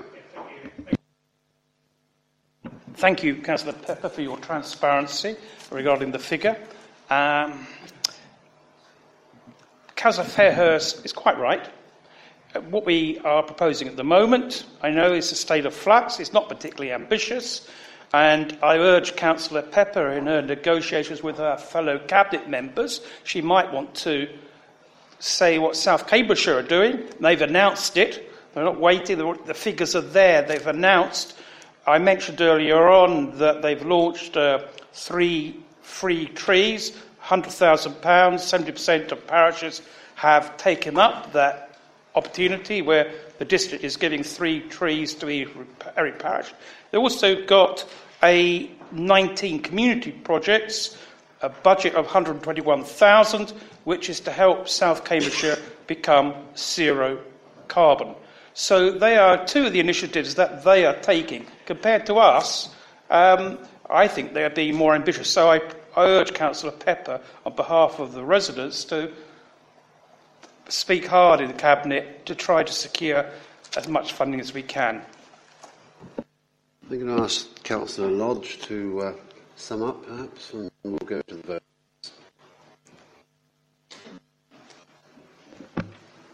Indeed, I'm not convinced there's a great uh, deal extra to say. I think that uh, I thank uh, Councillor Hargreaves for his uh, financial education there. I think that was that was useful, and that uh, again, this is about uh, our ambition. You heard of the ambition, but there again, there is no, we haven't yet found the magic money tree. Please, uh, uh, please adopt my amendment to this motion. Thank you. I'm now going to ask the Chief Executive to read out the amendment and we shall then vote upon it. So, Council is resolved to approve the General Fund tax requirement of 5,900. Oh, I beg your pardon. I beg your pardon. Uh, Council is resolved to approve the General Fund Council tax requirement of £5,956,840, approve the schedule of fees and charges set out in Annex H6, 3. Raise the allocation in support of addressing the climate emergency to the maximum amount possible under the funding restrictions imposed by central government and the previous UDC administration. Thank you. Uh, has that been proposed? It has, by Councillor Lodge and seconded by Councillor Lavelle. It's been proposed and seconded indeed. Thank you. Uh, so we move to a vote. Those in favour, please show.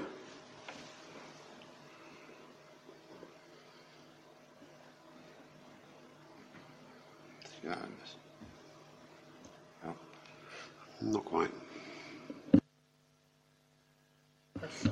27. Those against, please show. One against. Abstentions, please show.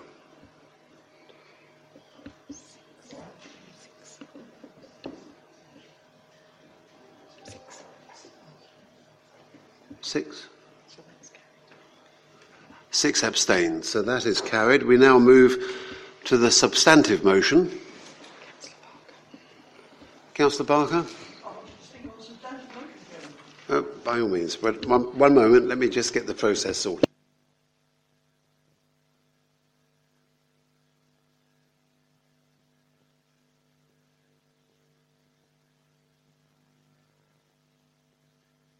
Thank you, Councillor Barker. Please proceed. Thank you, Chairman. Chairman, I am confused. Um, at various points throughout this document, we refer, and I think my computer's now died as well, uh, which I'm not surprised. Um, we refer to the single depot, the waste depot. Um, it's also referred to, to in the Cabinet papers next year.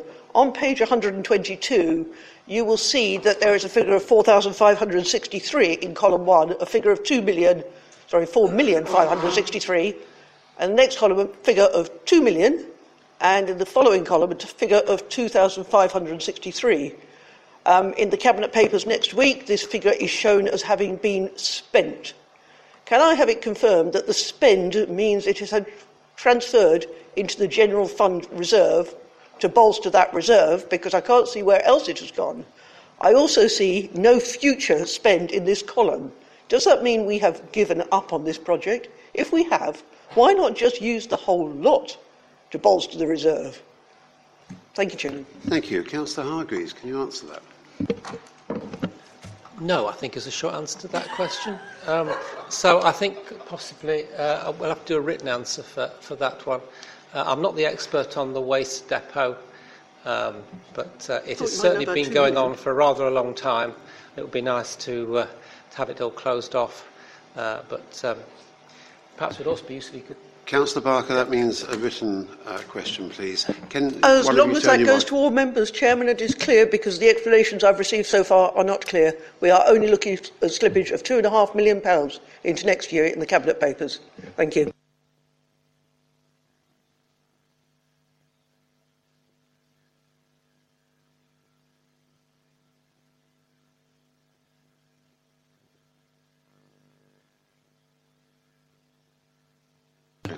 Yes, uh, Councillor Barker, the point is well made, but obviously needs to be answered. Can you put it in writing to us, please? Uh, and we need to answer it, but we can't answer it tonight. Let's call it next.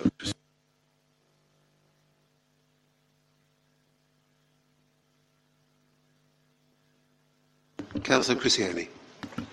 Thank you. Uh, in the corporate plan, we or the council refers to uh, increasing air quality monitoring, and in the proposed budget, uh, we see on page 123 a decrease from £15,000 to nothing uh, over the course of the next five years. The money may have moved, but I'd like clarification. Can you help us, Councillor Hargreaves, or should it be a written question? Right, Councillor Hargreaves. The, the air quality monitoring, it's not capital equipment, uh, the actual tubes, uh, it's an on you pay so much per month, you hire them in. Uh, so it wouldn't be a capital spend. They're actually quite cheap. I think there's something like about a few pounds a month. Uh, so to increase the monitoring, geographically increase it, is not a particularly expensive thing. Okay, I propose to move to a vote now. There's another substantive item that we have to deal with before we can close this meeting. So, is that okay? Yep, so we have a choice of how, to, how we do it. hmm Need to explain? Yes, please. So, members, um, we are required to take a recorded vote on Appendix I, but we are also uh, required to approve Appendices A to H and J, obviously uh, as amended uh, earlier. Unless members specifically want to separate out those appendices, we can take all of them en bloc as a recorded vote. And I suggest we do that unless anybody wishes to have the appendices separated out, in which case we would take it separately. There's a challenge. Well, I think that uh, the, the consensus seems to be to take it on block. Paragraph 6. So we're requested to approve the budget reports for 2020-21, appendices A to H and associated annexes, the council tax resolution 2020-21 Appendix 1 and the Equalities Impact Assessment Appendix J. The reports and individual recommendations are set out in the table shown at paragraph 13. Okay, yeah. So it'll be done name by name. Uh, Mr. Pugh will call out your names in alphabetical order, please. Sorry. Please be patient with me if I call out your name when you're not here. Uh, so, uh, okay, Councillor Armstrong, for, against, or abstain. Councillor Asker is not here. No. Councillor Bagnall, again, not here, I think. Councillor Barker. Abstain. Councillor Caton. For. Councillor Coote. Four. Councillor Criscione. Abstain. Councillor Day. Four. Councillor De Vries. He's there. Councillor Dean. Four. Councillor Driscoll. Four. Councillor Eek. Four. Councillor Evans. Four. Councillor Fairhurst. Four. Councillor Foley. Four. Councillor Freeman. Four. Councillor Gerard. Four. Councillor Gregory. Four. Councillor Hargreaves. Four. Councillor Isham. Four. Councillor Jones. Councillor Khan. Four. Councillor Lavelle. Four. Councillor Count. Councillor Lees. Four. Councillor Lemon. Four. Councillor Light. Councillor Lodge. Four. Councillor Lachlan. Four. Councillor Luck. Four. Councillor Merrifield. Councillor Oliver. Abstain. Councillor Pavitt. Four. Councillor Pepper. Four. Councillor Reeve, not here. Councillor Sell. Four. Councillor Storah. Four. Councillor Sutton. Four. Councillor Taylor. Four. Okay. Well, the headline is that everybody voted for it apart from four people who abstained. So we, we can count up. I think that carries as carried, as it were. Okay, I'm now going to move on to item 15, and that will be the only item that we consider this evening. Of course, we've run out of time. And that's because it affects the billing. Yes, and that we have to deal with because it affects the business rate reliefs and discounts. So, Councillor Hargreaves, can you talk us through that, please? Yes, delighted to. This is going to be a quick one, I hope. Um, this is business rates uh, policy, and uh, as part of the government's programme to support the high street, uh, additional business rates reliefs have been made available to us. So we, the council, administer them. So we give the discounts. So we've got to get it right. But then the good news is the cash comes back to us from the government under a thing called a Section 31 grant. Uh, so the full policy is on Appendix A. I'm sure you've all been through it in great detail. Uh, the business rates retail discount scheme for occupied retail properties with a rateable value of less than £51,000 will increase from 33% to 50%, so greater discount. A discount of £1,000 will be available to eligible pubs with a rateable value of less than £100,000 and there'll be an extension of the £1,500 business rates discount for office space occupied by local papers. Local newspapers will apply for additional five years from 1st of April 2020 to 31st of March 2025. So this is a case of the government giving us a bit more cash to help our local businesses. Do you want it or not? And the answer is I think we do want it. So it's recommended this council adopts the business rate discretionary rate relief discount policy as set out in Appendix A. Thank you. Commendably brief, thank you. Uh, does that find a seconder? Councillor Lees. Seconder, thank you. Councillor Fairhurst. Mr. Chairman, I have an interest because I have a business in the district and I pay rates. Thank you for that. Thank you. Thank you. Uh, so, uh, this is now open, item 15. Uh, it's been proposed and seconded. Uh, does the seconder wish to speak later? Yes, please. Right, Maybe. Okay. Fine. It's open to debate. Would anybody like to debate this? You've been very, very strong up to now. Are you quite sure? Yeah. All right. Um, I have to invite Councillor Hargreaves to um, reply at the end of the debate. Right. Do you wish to reply? I have nothing to say. Does the seconder wish to reply at the end of the debate? No, thank you, sir. Very good. Right. In that case, we can move to a vote. All those in favour, please show. Very like unanimous. It looks like unanimous, so thank you very much. I'm now going to close this meeting. Thank you. Defer the Yes. the business to... W- uh, One moment. Adjourn. Ad- what- don't, don't run away. It would seem. Adjourn the meeting until the 10th of March. Okay. This meeting is adjourned. The words are until the 10th of March. So the items that were on the agenda that we have not been able to deal with tonight will be carried forward. We've a meeting on the 10th of March anyway. Yeah. yeah. Okay. Thank you very much for your patience, colleagues. Thank you.